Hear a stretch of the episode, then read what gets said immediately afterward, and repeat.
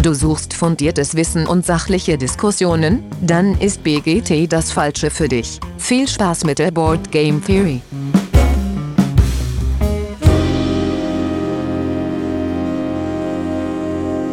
Ja, hallo alle zusammen draußen an den Endgeräten. Schön, dass ihr wieder eingeschaltet habt. Willkommen bei der Board Game Theory. Heute äh, wieder mit einer BGG Top 100 Folge und sogar einer Doppelfolge. Warum? Das wird hoffentlich im Laufe der Folge klar und es wird ein Doppel, äh, Doppelthema ist. Ja, das mache ich natürlich wieder nicht alleine, sondern mit dabei sind der Dennis diesmal. Hi Dennis. Hallo. Und der Patrick. Guten Abend. Und der Dirk ist auch dabei. Viel schön, dass ihr eingeschaltet habt. Äh, hatte ich schon gesagt, glaube ich. Ne? Genau, jetzt kommen wir zuerst zum Feedback. Ähm, da haben wir so ein paar Sachen bekommen. Also zum einen gibt es eine ganze äh, Reihe Solo-Spielempfehlungen. Unter dem Roleplayer-Post auf Instagram finden sich da eine ganze Reihe von. Äh, lustigerweise hat der Just Justus Jasper Gaia-Projekt empfohlen. Da reden wir heute ja drüber. Deswegen das hier nochmal so äh, speziell herausgestellt. Der äh, Fischmeck hatte uns dann noch geschrieben, äh, er mag Juniperium sehr gern solo, äh, aber das eigentlich äh, Interessante ist, es gibt äh, So You've Been Eaten als Spiel und da kann man zwei Automa gegeneinander spielen lassen und dann ja, ich finde das die Idee einfach äh, großartig, dass man einfach zwei Kartenstapel abarbeitet und spielt das Spiel gegen sich selbst. Auch nicht schlecht. Und dann ähm, noch auf äh, eine ältere Folge äh, mit den Inserts zurück. Und da hat uns der Lukas geschrieben, dass das Originalsieter tatsächlich Jutebeutel hatte. Da hätten wir das Mysterium auch nun abschließend geklärt. Vielen Dank dafür.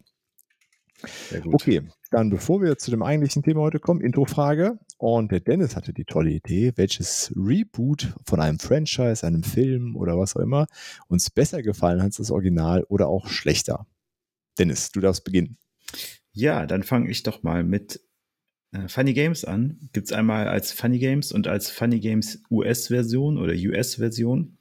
Beide gedreht von Michael Haneke. Äh, worum es geht, ist ähm, ein, im Original, eine Familie kommt in den Urlaub an einen österreichischen See. Das ist ein österreichischer Film. Und äh, bittet die dortige Familie, die gerade zum Urlaub kommt, wird von zwei Jugendlichen gebeten, ähm, dass sie doch mit Eiern aushelfen möchten. Und daraus entspringt entspinnt sich eine Situation, wo die beiden Jugendlichen, die sind so, so Anfang 20 würde ich jetzt mal schätzen, einfach diese Familie komplett terrorisieren und fertig machen. Also es ist wirklich übelster Psychoterror, aber sehr gut inszeniert und ist so dieses Alltägliche, warum halt, ähm, was halt so eine Eskalation mit sich zieht, also eine alltägliche Eskalationsspirale. Und äh, das gibt's auch als US-Remake mit äh, Tim Roth, und äh, das war einfach überproduziert. Das Original lebt davon, dass Haneke nicht so viel Geld dafür zur Verfügung hatte, dass es mit sehr einfachen Mitteln gedreht war und deswegen wesentlich sich mehr auf den Psychoterror konzentriert und das äh, Remake ist, finde ich, dann doch deutlich schwächer und deutlich mehr effekthascherischer. Deswegen mag ich das Reboot davon nicht so gerne. Cool. Ja, manchmal ist mehr Geld nicht besser. Manchmal ja wird das toll, aber manchmal, äh, ja, wie du sagst, ne, das, Episode äh, 1. Episode, äh, Episode 4 oder was? Nein, nee, Episode 1. Episode ja. 1 hatte zu viel Geld. Ja, nee, das, das, das sind andere Gründe. Darüber ein anderes Mal. Okay, gut. Das sind einfach andere Filme. Also, ja, okay. Ähm, ja, das ist so meine Meinung dazu, ehrlich gesagt. Weil die Leute haben das gleiche Star Wars-Zeug erwartet, aber es ist ja eine ganz andere Zeit, in der äh, diese, diese Geschichte erzählt. Ja, das, so also das, ist, das, ist, für mich ja okay. Aber das, lass uns das mal irgendwann in Ruhe ausdiskutieren. Machen ja. wir mal eine Star Wars-Folge und diskutieren genau. von Episode 1, äh, äh, dem genau, Tiefpunkt bis Rogue One, dem Höhepunkt.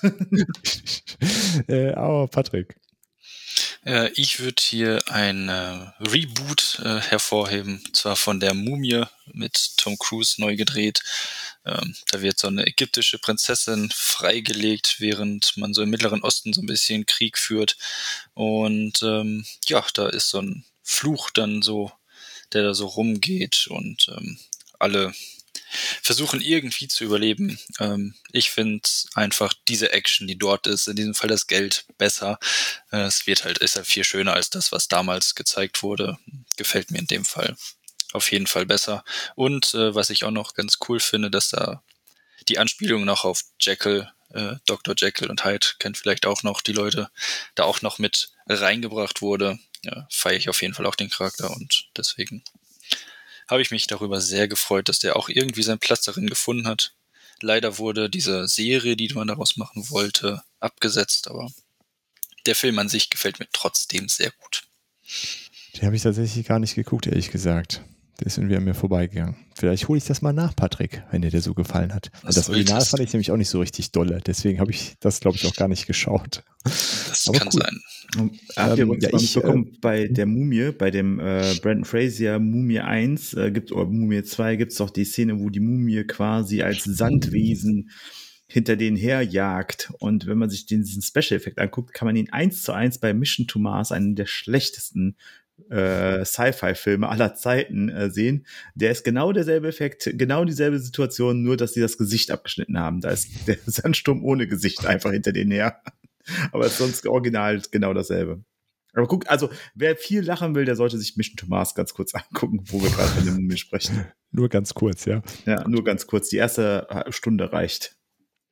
Ähm, okay, ich nehme äh, als, als Remake, was mir besser gefallen hat als äh, zumindest das äh, Remake von dem Originalfilm, äh, würde ich Last Man Standing nehmen mit äh, Bruce Willis, Ende der 90er, so ja Mitte der 90er, so ein spielt in der Prohibition, basiert äh, auf dem japanischen Original Yojimbo, äh, Yojimbo, hm, wahrscheinlich spreche ich es falsch aus, korrigiert mich bitte. Und das ist dann schon mal neu aufgelegt worden mit Clint Eastwood in eine Handvoll Dollar.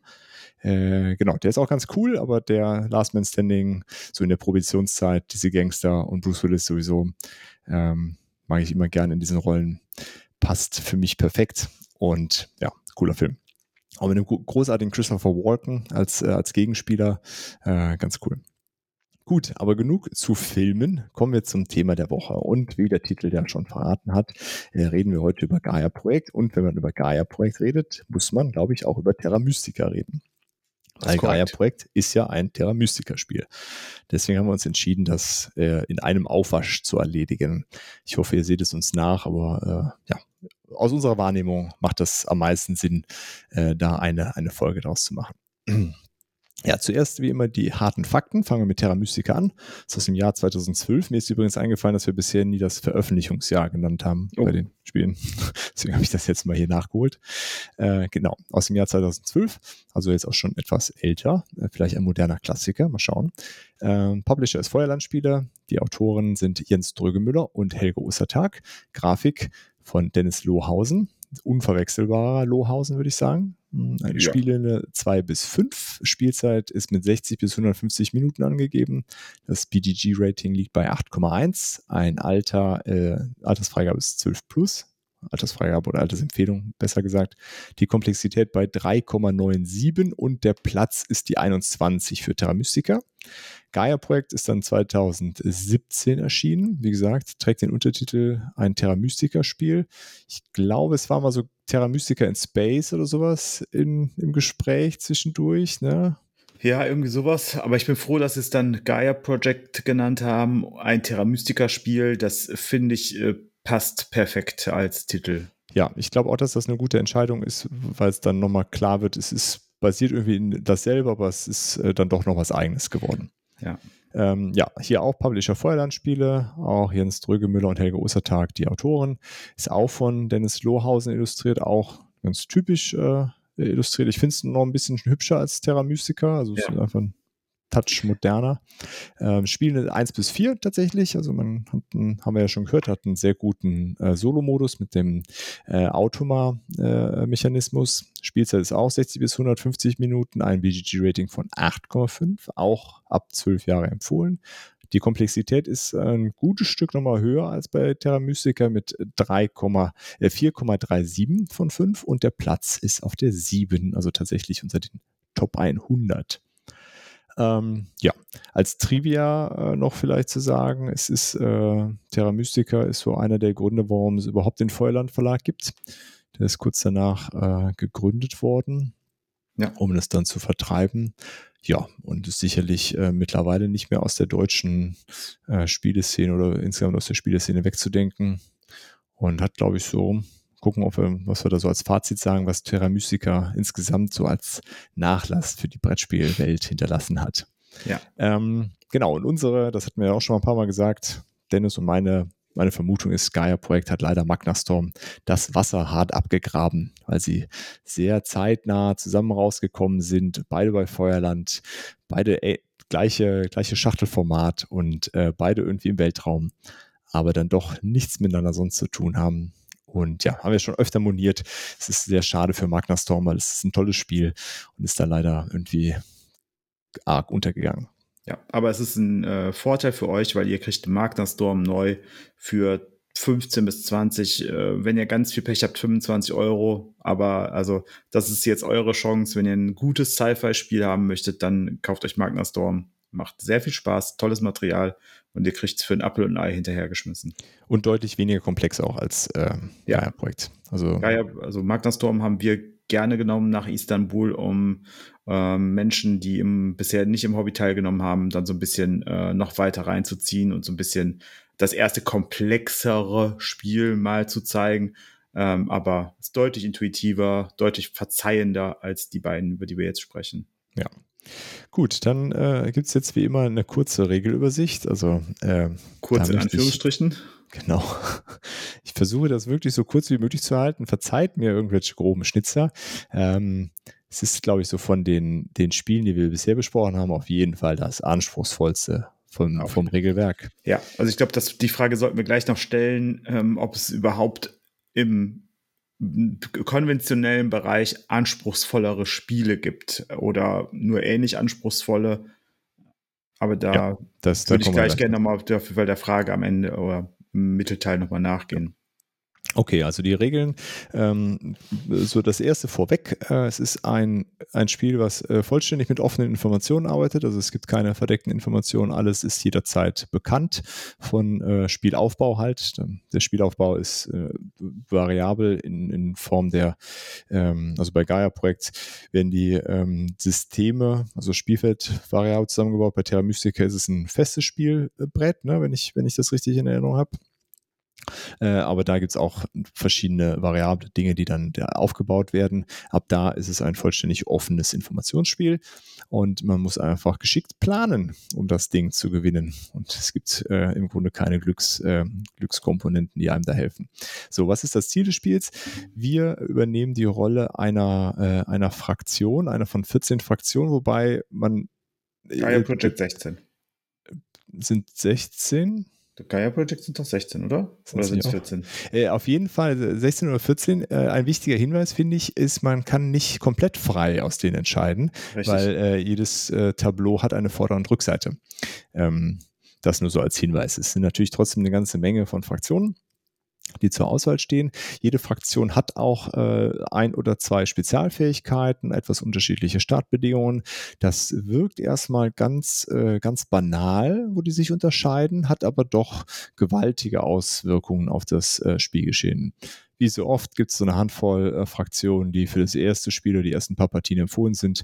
Das ist auch zu empfehlen, sich daran zu halten, auch wenn man der Meinung ist, ach ja, ja, ich wähle ganz frei aus würde ich da definitiv anraten, mh, eine dieser Empfehlungen zu nehmen. So, und dann hat jede Fraktion äh, sowohl bei äh, Gaia-Projekt, äh, ähm, also genau, wir hatten eben äh, eingangs äh, überlegt, wie wir das machen. Ich erkläre einfach Gaia-Projekt und dann sagen wir, was Terra Mystica im Grunde weniger macht, weil äh, im Großen und Ganzen sind die deckungsgleich. Gaia-Projekt hat ein paar Regeln weniger. Ähm, äh, Terra Mystica hat ein paar Regeln weniger als Gaia-Projekt und dann, ähm, dann vertue ich mich ja nicht so, so oft zwischendurch. Das ist auch tatsächlich der Grund, warum es äh, im Komplexitätsrating ein bisschen höher ist, Ja. sind diese zusätzlichen Dinge, die noch dazukommen. Ja. Ähm, genau, was, was, dann, was dann passiert, jede Fraktion hat quasi eine bevorzugte äh, äh, Planetenart oder äh, Geländeart, auf der sie sich aufhält und die sie besiedeln möchte. Alles andere muss erst terraformt werden, umgewandelt werden äh, in das, was, äh, was man selber gerne hätte. Ähm, ja, und der, der Kniff dabei ist äh, so ein bisschen, es gibt, ähm, da, da jede Fraktion äh, ihr eigenes äh, Gebiet hat, äh, auf dem sie gerne leben möchte, äh, sind bestimmte äh, äh, Gebiete halt teurer umzuwandeln als andere. Also man kann auf seinem Gebiet natürlich immer direkt siedeln und alle anderen müssen mit unterschiedlichsten Kosten erst umgewandelt werden. Man kann dann die Reichweite erhöhen, wie weit man zu sowas kommt. Aber das ist ein, ein wesentlicher äh, Aspekt, ähm, da so eine, so eine gewisse Ausbreitung hinzukriegen und darüber auch Siegpunkte zu generieren. Wenn man äh, genügend ähm, Ausbreitung gemacht hat, kann man eine Allianz, eine Stadt gründen, äh, je nachdem, in welchem Spiel man sich dann bewegt. Das gibt dann äh, weitere äh, Boni und auch ist eine Voraussetzung, um in der Technologieleiste oder auf der Kultleiste bei Terra Mystica nach ganz oben zu steigen. Also es gibt einen letzten Platz in jeder dieser Leisten. Ähm, ja, der ist nur einem einzigen Spielenden vorbehalten und man muss auch äh, ja, eine Allianz bzw. eine Stadt dafür gegründet haben, um da überhaupt hinzu, hinzukommen.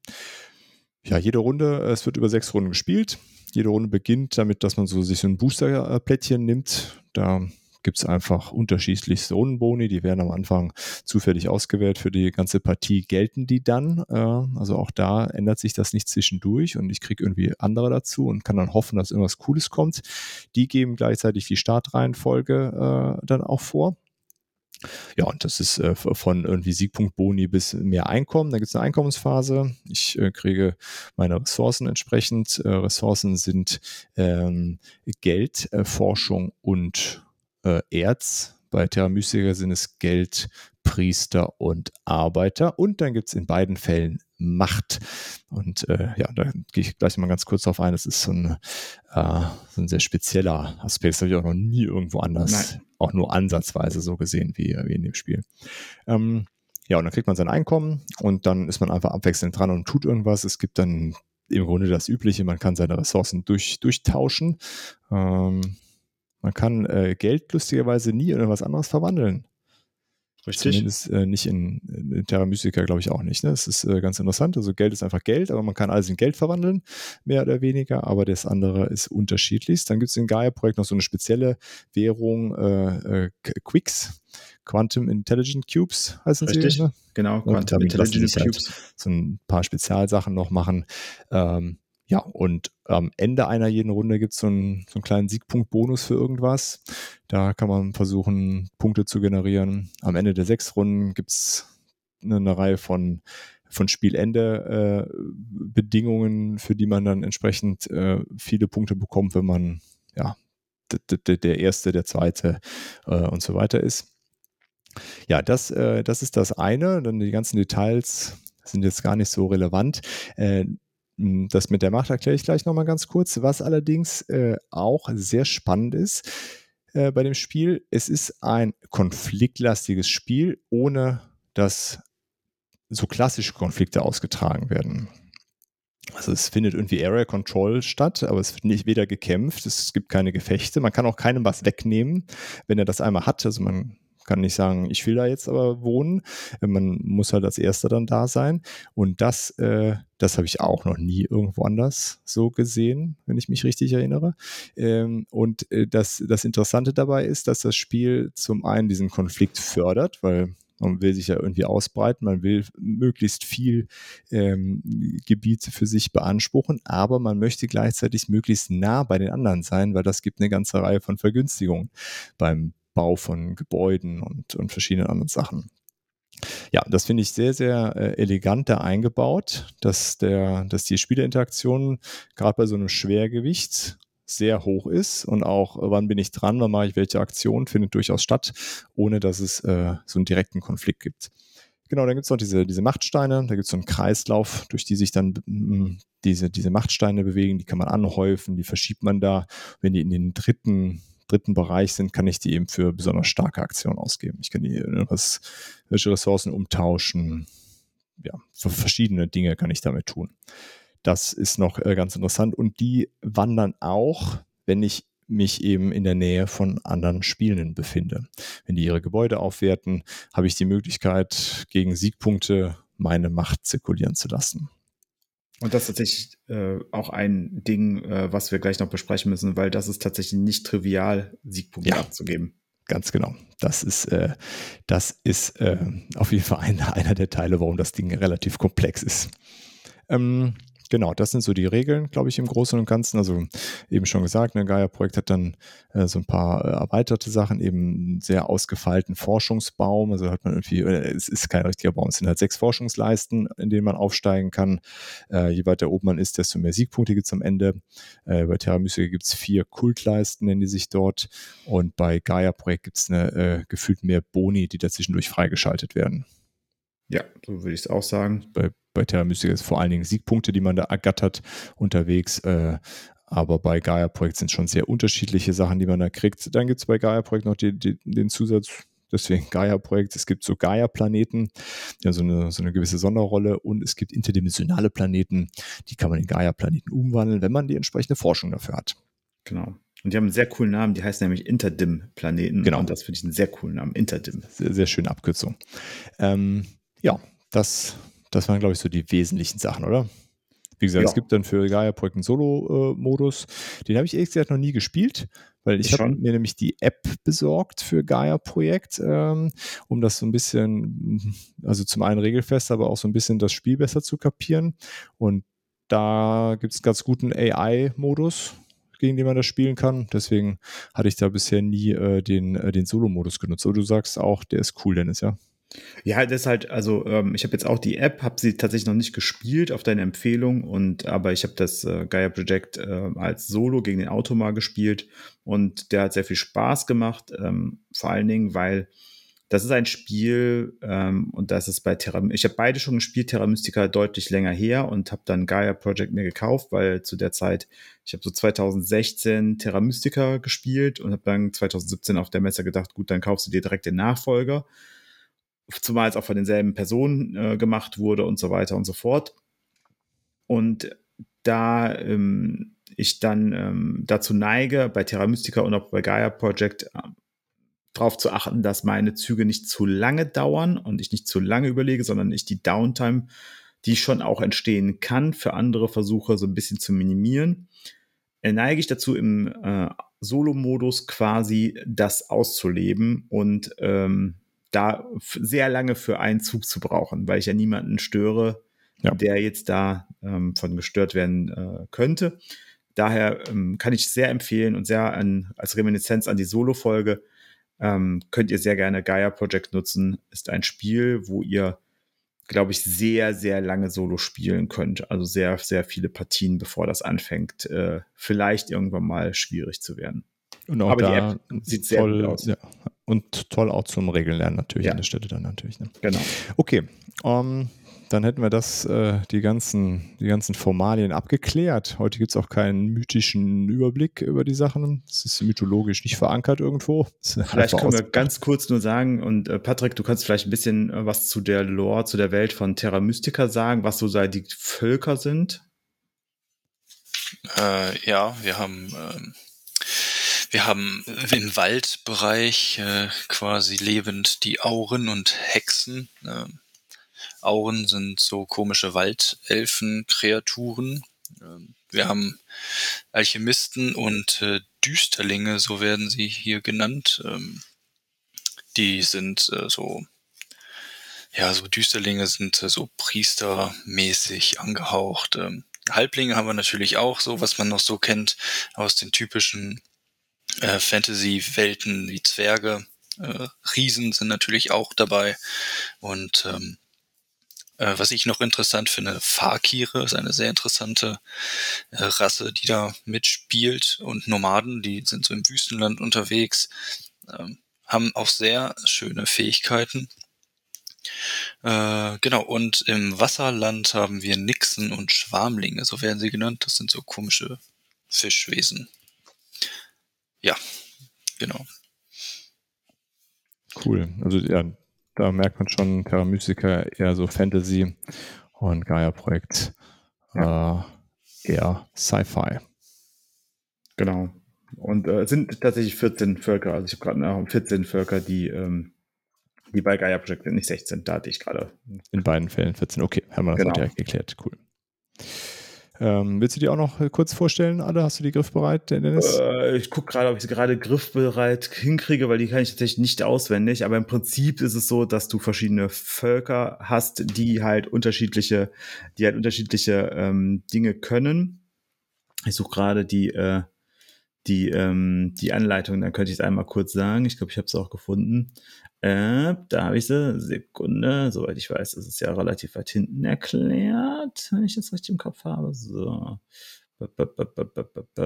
So, genau, da haben wir sie. Also wir haben einmal die Terraner, die sind so ein bisschen, ähm, ja, die schnellen Menschen. Wir haben die äh, Landita, die sind auch auf der, auf der Heimat, äh, auf erdähnlichen ähm, Planeten äh, beheimatet. Die ähm, können äh, Minen leichter errichten. Dann gibt es die Hachala, das äh, ähm, die dürfen Ressourcen anstelle von Credits nehmen. Dann gibt es den Schwarm. Der Schwarm äh, kann nur eine Allianz gründen. Das wird äh, nachher wichtig, wenn wir über Allianzen und Städte sprechen. Ähm, aber dafür ist er schneller dabei und äh, hat auch keinen wirklichen Regierungs... Äh, der startet schon mit seinem Regierungssitz. Und anstatt von äh, Minen Regierungssitze sind halt aufgewertete ähm, Gebäude, die einem Einkommen generieren.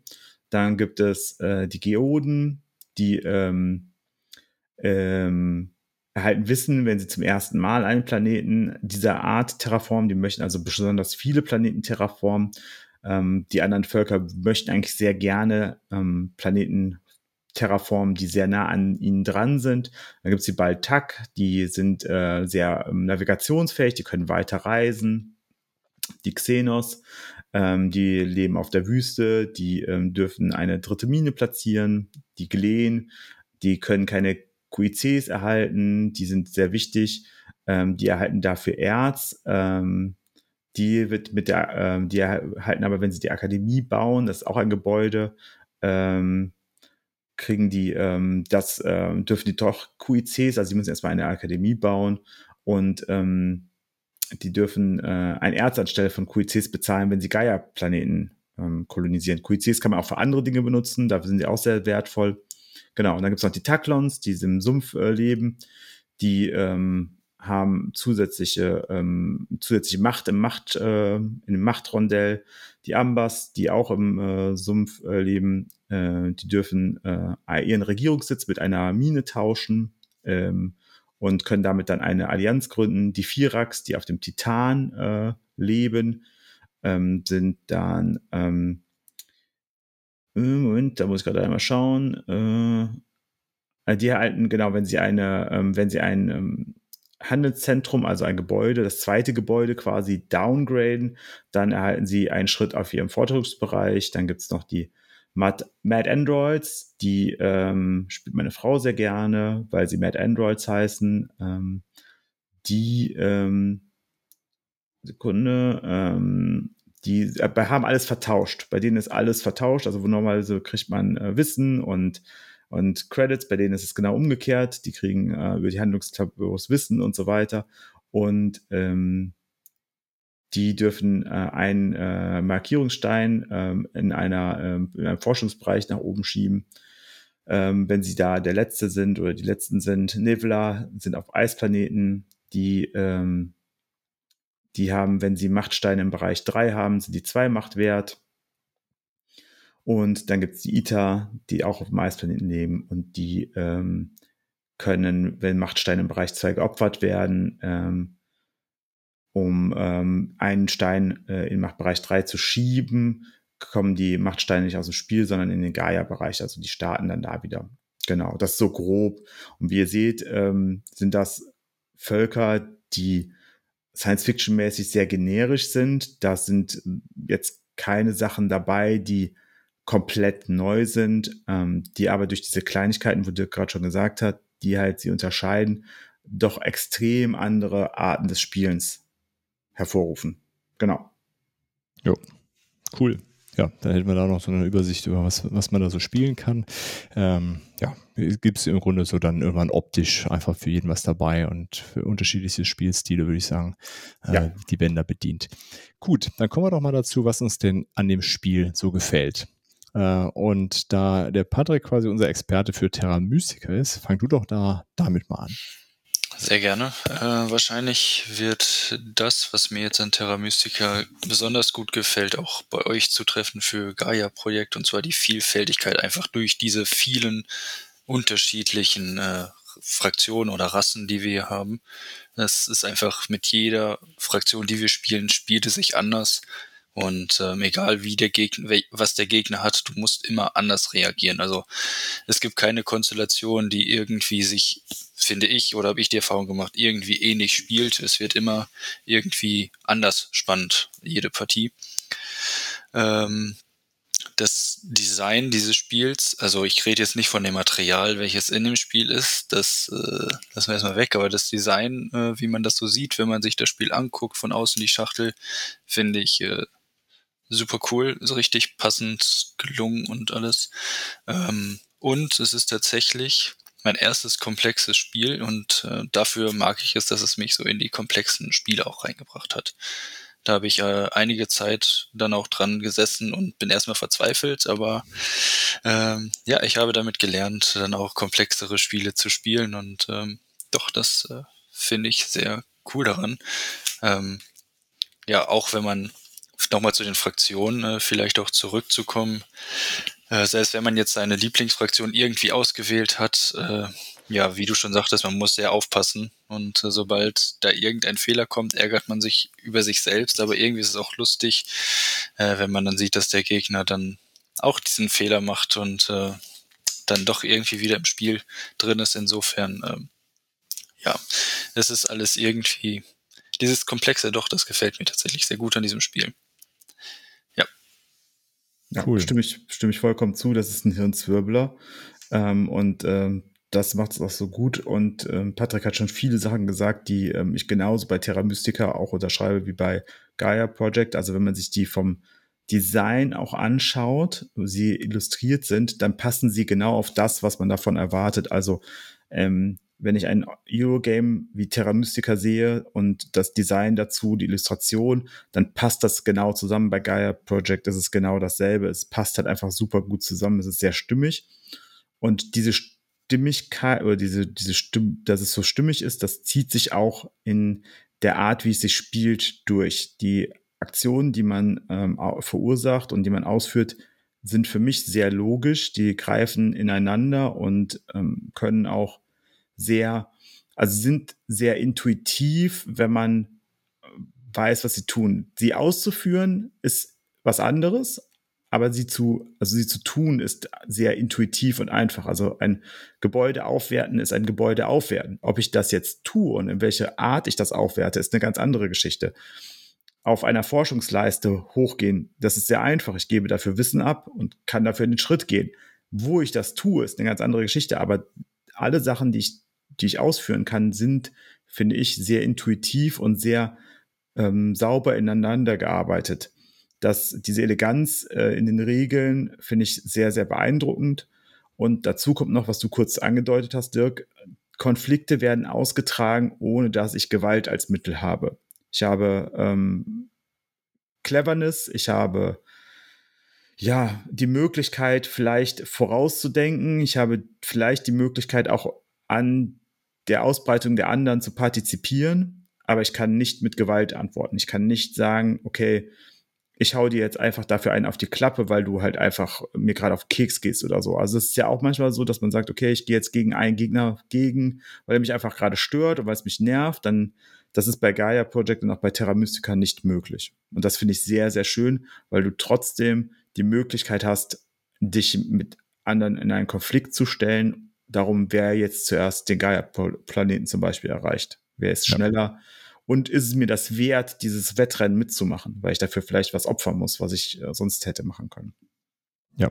Und äh, an der Stelle vielleicht noch, ich finde, also für mich persönlich ist es auch nicht so ein Gefühl wie bei Worker Placern, wo man dann einem so ein Feld wegschnappt, äh, das obwohl es ja gar nicht so, so unterschiedlich ist. Ne? Also manche Aktionen gibt es auch nur einmal pro Runde und dann muss man warten, bis die nächste Runde wieder kommt. Ähm, aber das, das Gefühl von so einem Worker Placement, wo ich sage, ich stelle den jetzt dahin, dann schnappe ich dir diese Aktion zuerst weg, kommt da gar nicht so auf in, in dieser Konfliktsituation. Ich kann jetzt noch gar nicht genau beschreiben, warum das so ist, aber so im, im, Gefühl auf jeden Fall ein Stück, Stück anders. Ähm, ja, ich kann mich im Grunde euren Ausführungen da da uneingeschränkt anschließen.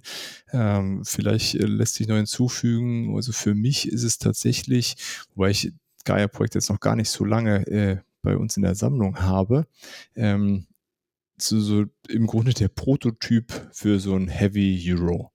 Ja. Und zwar äh, von, von jedem Aspekt her. Sowohl die Illustrationen von Dennis Lohausen, die halt sehr sehr Euro-mäßig sind, sehr zweckmäßig. Es gibt äh, de facto kein Lore. Es ist äh, thematisch im Grunde vollkommen willkürlich äh, erstmal so. Trotzdem passen die Aktionen alle, äh, alle, wie du schon sagtest, dann ist hervorragend dazu. Es ist, äh, greift alles unglaublich schön ineinander.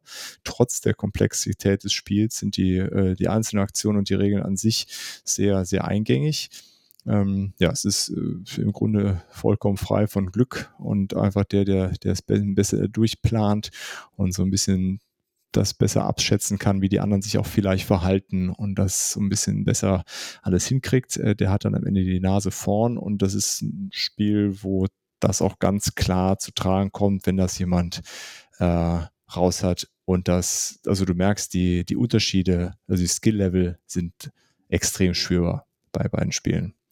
Ähm, ja, das vielleicht noch so als Ergänzung. Das ist einfach so ein. Ja.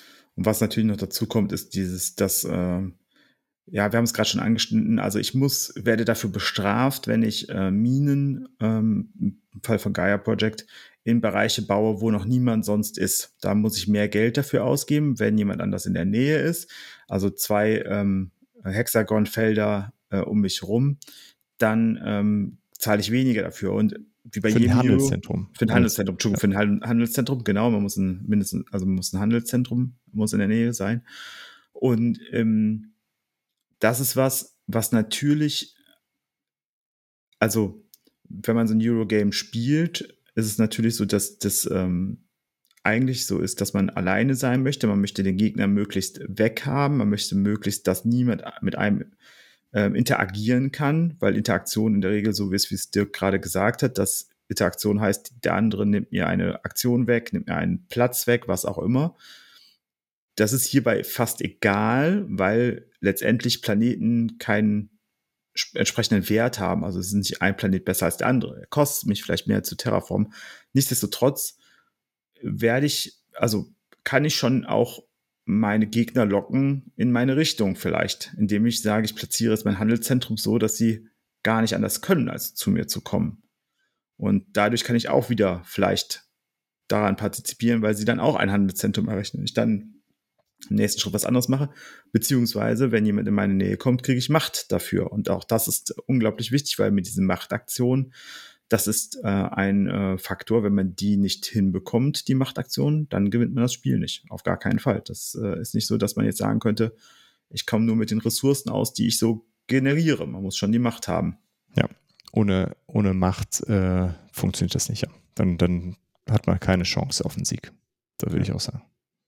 Also Und da hängen einfach zu starke Aktionen dran, als dass man sie äh, ignorieren könnte. Genau.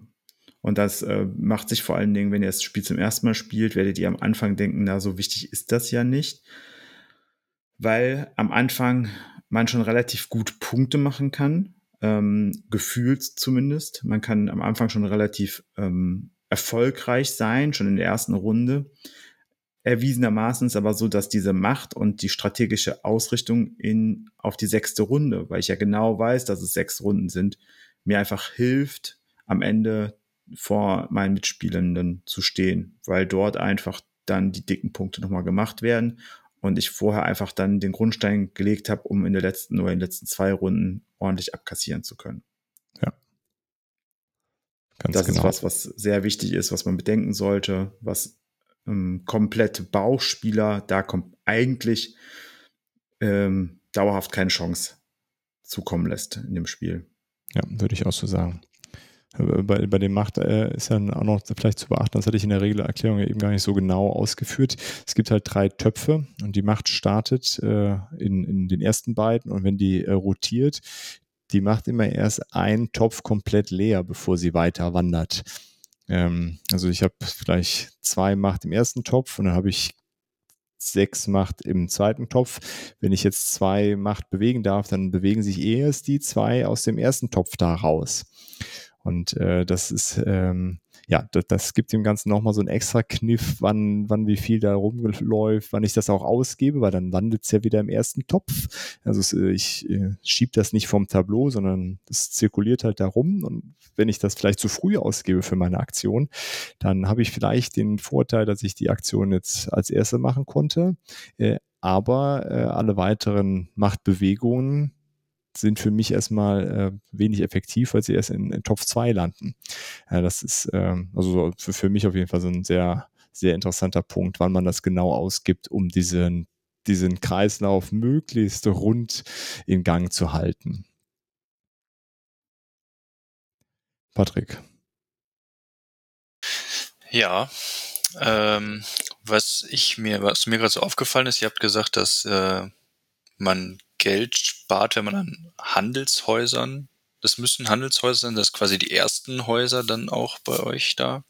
Nee, nee, nee, genau, äh, ja, guter Einwand. Äh, sobald du, bin, also zwei Felder entfernt von irgendwas anders ein Handelszentrum erreicht ist, ist das günstiger. Und zwar okay. weniger Geld kostet das. Und das, das, Handelshaus ist quasi nach der Mine die zweite, das zweite Gebäude. Aber ob mein okay. Nachbar eine Mine da stehen hat, oder mhm. irgendwas anderes ist egal. Mein Handelszentrum wird günstiger durch okay. die Nachbarschaft. Okay, ich dachte schon, da wäre vielleicht jetzt ein Unterschied. Ne, genau. Nee, okay, das zweite Stufe. Auch. Genau, unsauber formuliert gerade, ja. Danke nochmal für okay. Aber da zeigt sich nämlich okay. auch wieder, wie, wie schön das ineinander greift. Es ist nämlich nur das Handelszentrum. Das Forschungszentrum im Gaia-Projekt ist egal. Es kostet immer dasselbe, egal was benachbart ist. Ich partizipiere mhm. dann und kann meine Macht verschieben, wenn ich möchte, aber nur das Handelszentrum wegen Handel ist halt günstiger. Hm. Genau. Was ich, was ich noch äh, sehr cool finde an äh, diesem Spiel, man äh, baut zwar so ein bisschen gegeneinander auch zusammen, was Sie schon gesagt haben, aber wenn jetzt jeder so seine, seine Festungen da tatsächlich irgendwann mal aufs Spiel gebracht hat, ich weiß nicht, wie sie bei euch dann heißen, so quasi. Ein Regierungssitz. Ähm, dass dann diese, dass dann mehr, doch eher so gegeneinander mehr dann auf einmal gespielt wird. Keiner versucht dann mehr so weil dann doch eher auf die Punkte gespielt wird. Und äh, zumindest habe ich die Erfahrung gemacht, ich versuche dann ähm, hauptsächlich meine Punkte nach oben zu bringen, weil ich äh, mich dann schon sehr weit schon ausgebaut habe. Ich versuche immer, und mache ich zumindest so am Anfang, äh, mich weit auszubreiten und dann alles erst hoch zu pushen. Ähm, kann vielleicht eine schlechte Strategie sein, aber mit der bin ich eigentlich ziemlich gut gefahren. Ähm, ja, den Rest, äh, was ich eigentlich noch sagen wollte, wir sind noch nicht bei diesem Punkt, äh, negative Aspekte.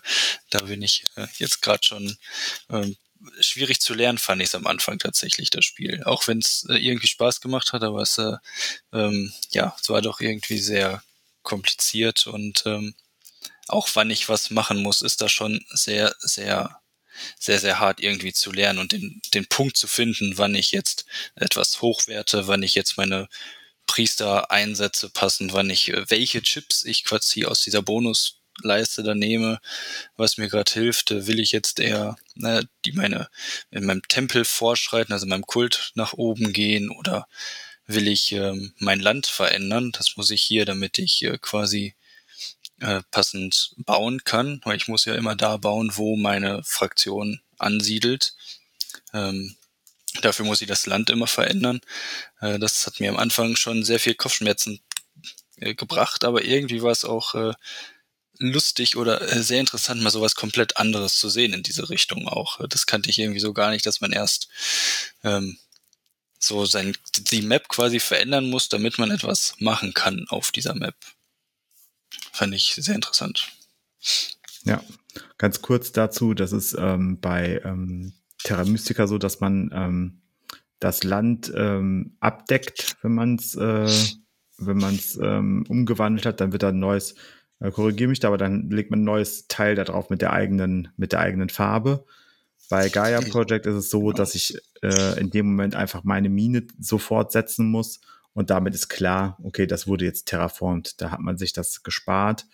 Ähm, genau. Und das ist, äh, wie du aber gerade schon sagtest, ich finde die ab, gerade die Abgrenzung zu anderen Eurogames ähm, sehr spannend, wo man eben nicht einen typischen Worker Placement hat, wo man sagt, okay, ich habe jetzt einen Arbeiter, den setze ich auf ein bestimmtes Feld. Also ne, beim Fest für Odin gehe ich jetzt auf die Wahljagd und wenn ich da erfolgreich bin, dann bekomme ich ja die ähm, entsprechenden Ressourcen oder ich äh, wandle Ressourcen um äh, und das ist eine Aktion, die ich ausführe und ich habe aber nur begrenzte Aktionen, sondern ähm, es ist so, dass ja ich so ein bisschen mehr Herr meines, meines eigenen Glückes bin und dort selber entscheiden kann, wie du sagst, mache ich erstmal sehr viele Minen, was mir nicht so viele starke Ressourcen bringt, dafür aber sehr viel und ich bin schon überall äh, im Universum oder bei dir in dem Fall auf der Landkarte.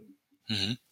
Oder äh, mache ich so, dass ich wirklich erstmal mich hocharbeite, Gebäude upgrade und dann relativ schnell auch vielleicht an eine Allianz oder eine Stadt komme. Das sind so Abwägungen, die halt man am, zu Beginn schon treffen muss des Spiels. Die kann ich nicht von Runde zu Runde entscheiden. Ich kann nicht sagen, ich mache jetzt zwei Runden Ausbreitung und dann wechsle ich die Taktik. Das wird mir sehr viel wegnehmen. Und ich muss auch darauf achten, dass ich dann auch gucke, was, also wie stressresistent ist meine Taktik denn? Was passiert denn, wenn der Planet, den ich mir eigentlich ausgesucht hatte, wofür ich die, die, die Möglichkeit, ähm, weiter zu reisen, mir erforscht habe, um halt mir es zu sparen, dass ich günstiger Planeten terraformen kann. Ähm, ein Planet, also vielleicht muss man auch sagen, umso weiter weg, es gibt eine Leiste oder einen Kreis, umso weiter weg mein Heimatplanet von dem Kreis ist oder mein, von der Landschaft, die ich habe, umso teurer ist es, das zu terraformen, weil ich ja mehr Schritte durchlaufen muss, quasi, um dieses Planet oder diesen äh, Landschaft näher an mich ranzuholen. Hm. Und es gibt natürlich auch eine Forschung, dass mir das Ganze günstiger macht, aber ich kann eben nicht sagen, ich mache beides. Ich kann nicht sagen, ja, ich mache jetzt zur Hälfte ähm, die Erforschung ähm, des Weltraums und zur anderen Hälfte dieses günstiger machen. Das in der Regel die Spiele, die ich gespielt habe, oder die Partien, die ich gespielt habe, da wird das nicht erlaubt. Dieses, ich mache aus allem ein bisschen was, was in anderen Spielen ja durchaus auch gewollt ist, dass man überall so ein bisschen was macht. Hm. Ja. Das ist dann mit diesem Randsinus, das ist das, was ich, das Land quasi mit jeder Schaufel quasi immer näher in mein Heimatgebiet umwandeln kann. Ja, es gibt ja so einen Zyklus, der zeigt genau, jetzt bist du im Waldgebiet, okay, als nächstes kommst du ins äh, Gebirge, dann kommst du ins Ödland und so weiter. Es gibt tatsächlich nur eine einzige Rasse, die das so ein bisschen überspringen kann. Mit den Riesen, die können für zweimal Schaufeln direkt immer ihr Gebiet machen. Die haben es genau. da schon ganz schön einfach. Und das ist natürlich, wenn ich so eine, äh, ähm, wenn ich so ein Volk habe, dann sollte ich natürlich auch voll darauf gehen, dass ich eher in meinem Gebiet bleibe und dann eher damit lebe, dass ich die Gebiete um mich rum schneller terraformen kann, weil die sind halt einfach dann bestraft, weil sie eben nicht so schnell an, an weite Schritte kommen. Mhm, genau. Und das ja, wobei das natürlich dann auch immer von den ähm, End, äh, Endboni nochmal abhängt, ne? welche, natürlich. was man ja. dann tatsächlich machen, machen sollte oder was, was dann auch genau. im Endeffekt lohn, lohnenswert ist. Aber es ist halt nicht so, dass ich, äh, jetzt kommen wir zu, ähm, Punkte kommen am Anfang gut rein, Punkte gehen am Anfang auch schnell wieder raus. Weil wenn jemand in meiner Nähe was baut, ähm, nehmen wir mal an, ein Handelszentrum, das hat eine Machtstärke von zwei, dann da kann ich zwei Macht bekommen, äh, wenn ich derjenige bin, der Nachbar, benachbart ist zu diesem Handelszentrum, das dort gebaut wird. Aber um das zu machen, um das zu bekommen, muss ich einen Siegpunkt abgeben. Das heißt, ich äh, kriege zwei Macht dafür und gebe dafür aber einen Siegpunkt ab. Das ist was, was sehr ungewöhnlich ist, finde ich, in der Art und Weise, dass ich Siegpunkte abgebe, ähm, dafür aber eine Ressource nehme. Und zwar dann halt auch bei einem Regierungssitz dementsprechend zwei Siegpunkte. Und das ist schon nicht wenig, wenn man das macht. Ja, wobei die Erfahrung, würde ich sagen, das lohnt sich immer. Ja, ja. Wenn man das, also das ist auch so ein, so ein Tipp, wenn, wenn die Möglichkeit besteht. Ich habe es noch nicht erlebt, dass es sich nicht lohnen würde. Ja. Immer einfach, pff, komm, das soll jetzt ja, den einen Punkt. Punkt. Genau. Ja, aber Macht ist halt das über allem Schwebende. Wenn man mehr Macht hat als die anderen, hat man in der Regel auch das Spiel gewonnen.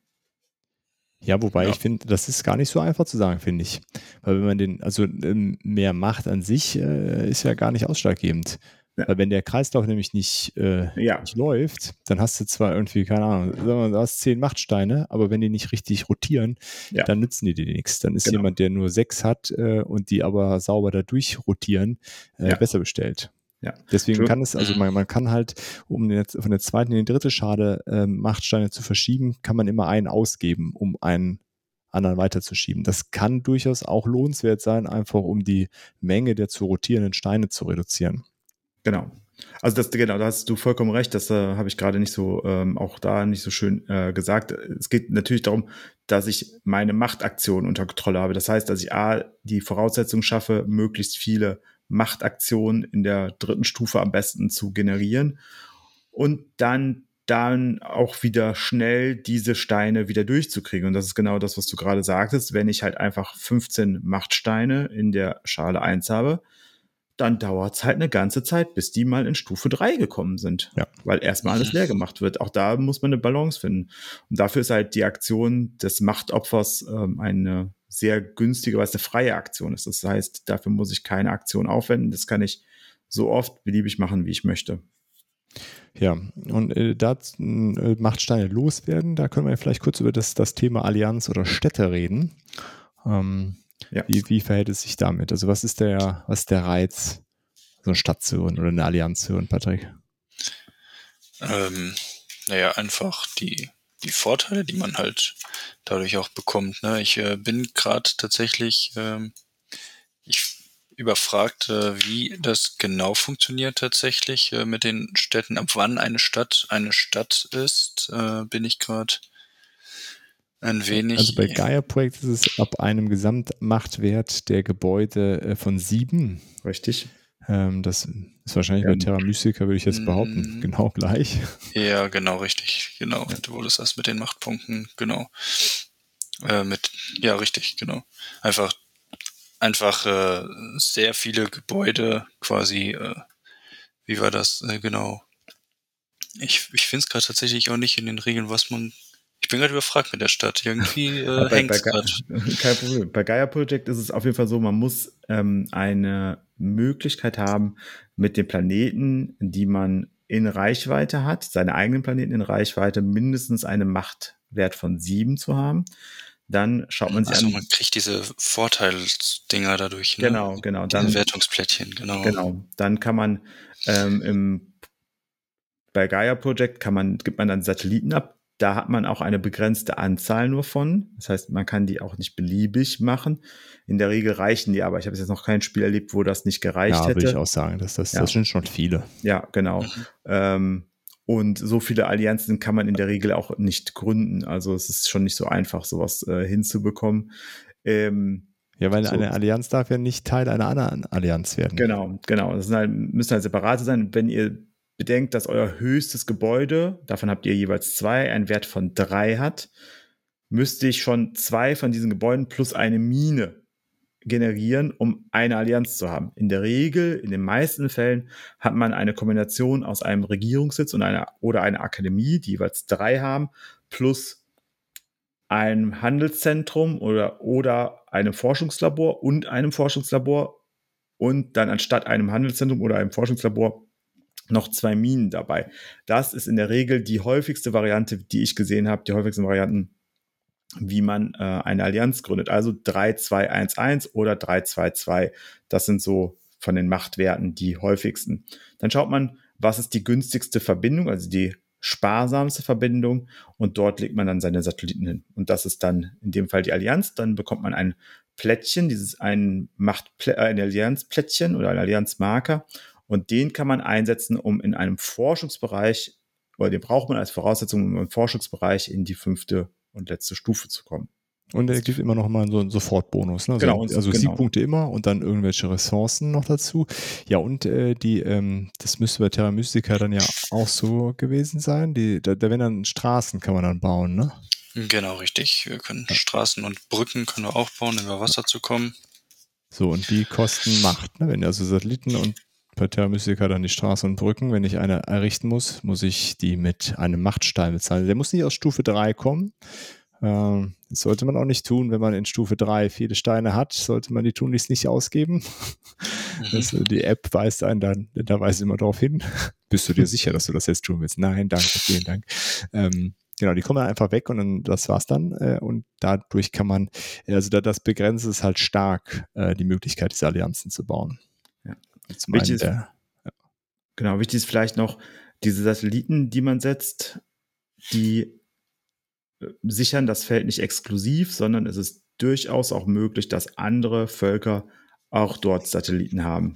Ja, das ist, das ist, auf jeden Fall ein spannender Punkt, der nämlich wieder in dieses, äh, äh, in dieses Ding reinspielt, dass ich ähm, ähm, ja, äh, Konflikt habe, ohne, äh, ohne Gewalt anzuwenden. Auch deine Gebäude blockieren, Satelliten der anderen ja nicht. Also genau. Sie können im Grunde da durchlegen. Äh, also man blockiert sich tatsächlich im, man, man nimmt die Aktion weg im Zweifel und man nimmt Planeten weg, die vielleicht für den anderen günstig gewesen wären. Aber ansonsten äh, kann man alles tun und lassen, was man auch sonst tun könnte. Das ist äh, ja tatsächlich genau. sehr, sehr spannend und Stück weit ja, finde ich auch weiterhin einzigartig. Ja. Wobei ich das bei Terra Mystica manchmal echt nervig finde, wenn ich jetzt mir das vorbereitet habe, dieses Plättchen, die ganze Zeit da rumgegraben habe wie ein Verrückter und dann kommt mein Mitspieler, ach komm, du kannst eh nicht graben, jetzt, jetzt nehme ich das und baue da was drauf. Du kommst eh nicht mehr weiter. Und ich musste eigentlich nur noch einmal graben und habe schon mein Geld zusammengesammelt für ein Haus und dann will ich das noch aufgraben und dann habe ich vielleicht endlich doch noch meine Stadt dann ähm, ja zusammengespart. Äh, ja, das sind dann manchmal doch so Aufregermomente, die man dann doch da noch kriegen kann. Äh, siehst du, das ist nämlich einer der, äh, der großen Unterschiede ja. zwischen Gaia-Projekt und Terra Mystica, weil das, äh, du musst die ganzen Umwandlungsschritte bei Gaia-Projekt in einem Rutsch zahlen. Ja. Also du hast nicht, du schaufelst dir quasi nicht deinen Planeten um, sondern mhm. wenn du den haben willst äh, und der kostet drei Umwandlungsschritte, musst du die alle dann jetzt auch bezahlen. Also das passiert da tatsächlich dann nicht, äh, mhm. kann gar nicht passieren, genau. genau. Das ist auch so ein bisschen das, was ähm, mich dann nachher so ein bisschen geärgert hat in meinen äh, Terra Mystica Partien, dass wir nämlich äh, einen Freund in der äh, Clique haben, der das sehr für sich zu nutzen weiß, dann quasi hinzumarschieren und dir quasi das wegzunehmen, wie Patrick es gerade gesagt hat. Ich habe es vorbereitet und er nimmt es mir weg und dann stehe ich da und habe sehr viele Ressourcen für nichts ausgegeben, so ungefähr. Ja, das ist ja. Genau. Je weiter das Plättchen weg ist, desto mehr musst du ausgeben, damit du da schnellstmöglich hinkommst. Aber du hast es halt einfach nicht in der Runde, damit du es in einer Runde schaffen kannst. Es sei denn, du bist halt die bestimmte Rasse in dem Moment. Ähm, ja, du musst halt graben wie so ein Irrer manchmal und ähm, dann ist es zu langsam. Ja. Ist gar nicht so geil. Ja. Und wichtig aber noch bei den Allianzen noch dazu zu sagen, ist, man darf auch nicht einfach Planeten mit in, Allianz, in eine Allianz reinnehmen, die da nicht reingehören müssten. Also es gibt halt so Endwertungen, habe die meisten Planeten in Allianzen. Dann kann ich nicht sagen, okay, ich mache jetzt eine große Allianz, weil ich zufällig um mich rum, um meinen Planeten rum sehr viel gut terraformt habe, sondern wenn ich nur sieben brauche und ich kann auf sieben kommen, dann darf ich auch nur die sieben nehmen. Und da ja. muss ich auch aufpassen, weil wenn ein Planet direkt angrenzend an eine, an eine Allianz ist, kann ich diese Planeten und ähm, die Gebäude, die da drin sind, nicht mit in eine neue Allianz reinnehmen. Das ist schon so ein bisschen, ähm, man wird schon gezwungen, auch sich, wie Patrick es am Anfang gesagt hat, zu verteilen im Weltall. Man kann nicht äh, sehr inselhaft also nicht so sehr inselhaft bauen wie in anderen Spielen, wo ich mich wirklich an meiner Stelle eingraben kann und sagen kann, also wenn wir es jetzt vergleichen, zum Beispiel mit der, mit den äh, Krim von, ähm, von Scythe, die haben, ähm, je nachdem, welches äh, Tableau man darunter bekommt, durchaus die Möglichkeit, ähm, habe ich auch schon gewonnen, eine Partie damit und bin erst in Runde 10 oder so überhaupt erst über den Fluss gegangen. Bis dahin ja. habe ich nur auf meinem, auf meinem Heimatgebiet gestanden und habe da nur rekrutiert, rekrutiert, rekrutiert, weil dort halt einfach ähm, Nahrung vorhanden ist. Und dann konnte ich halt einfach da bleiben und hatte überhaupt gar keine Notwendigkeit, Max zu bauen, weil sie für mich auch nicht lukrativ waren, sondern ich habe fürs Rekrutieren sogar noch einen Bonus bekommen. Und das ist halt was, ähm, wo ich bei äh, Gaia Project so ein bisschen äh, auf jeden Fall gesteuert werde, dass ich mich schon ausbreiten muss. Sollte. Sollte. Das, äh, das ist richtig. Ja, cool. Genau. Also insgesamt kann man auf jeden Fall, man merkt es ja schon, es ist alles ein bisschen trockener als das letzte Mal bei einem Titel, den wir hier besprochen haben. Ja. Was verkopft da? Aber Wobei das ich ja- reizt uns ja auch dran. Genau, also, ne, also das ist ja auch was, wo man sagen muss, dass, also so gerne ich auch Blood Rage spiele und so lustig das ja auch ist, ist es schon so, dass ein Sieg bei Gaia Project mir einfach mehr gibt. Weil den hast du dir halt erarbeitet. Egal was ist. Du kannst nicht den, den, den Lucky Shot haben und äh, zufällig die Loki-Karte im richtigen Moment gezogen haben oder so, sondern es ist immer hart erarbeitet. Du Ja. kriegst es nicht Ja. einfach so geschenkt und deswegen ist er gefühlsmäßig für mich auch mehr wert, auch wenn man sich vielleicht im ersten Moment nicht so sehr drüber freut, weil nach so einer Partie ist man, ich zumindest bin schon ganz schön platt. Und Mhm. ähm, also zum Beispiel ist ein äh, dritter Platz auch bei Twilight Imperium, finde ich, ist für mich mehr wert als ein erster Platz bei Blood Rage, ge- fürs Gefühl, weil einfach diese Arbeit dahinter steckt und diese Kopfarbeit, wo man einfach weiß, okay, ich habe mich sehr lange Zeit konzentriert und das ist was, was ich dem Spiel sehr hoch anrechne, dass es genau das in mir auslöst. Und ich kann auch da verstehen, warum man genau das nicht haben will, weil es super anstrengend einfach sein kann. Ja. Äh, haben wir denn noch Sachen, die uns äh, sehr gut an dem Spiel gefallen? Oder wechseln wir äh, die Seite? Also ich finde, wir haben diese Machtschalen noch nicht genug gewürdigt, um ähm, da einfach so drüber wegzugehen. Weil das, dieses Area Controllige, in irgendeiner Art und Weise kann man das schon auch in anderen Spielen vielleicht so ein bisschen wiedererkennen, aber diese Machtschalen sind halt einfach ein Ding, wo ich gerne noch mal ein bisschen näher drauf eingehen würde, weil es einfach vom Gefühl und von der von dem Nachdenken, man fokussiert so sehr darauf, weil man es gewohnt ist aus Spielen, ähm, die Planeten unter Kontrolle zu haben und so weiter, zu Ja, und schauen, Ressourcen irgendwie Einkommen zu Ressourcen, generieren irgendwo. Einkommen ja. zu generieren, genau. Dabei ist das so, also es macht mindestens 50 Prozent, finde ich, aus, da die Konzentration, wie kriege ich da die Engines am, am, ans Laufen, dass die Machtschalen wirklich durchrotieren. Das Ja, und vor allen. Dingen ist es halt, äh, äh, im Grunde sch- kannst du es nur schaffen durch die Nachbarschaft.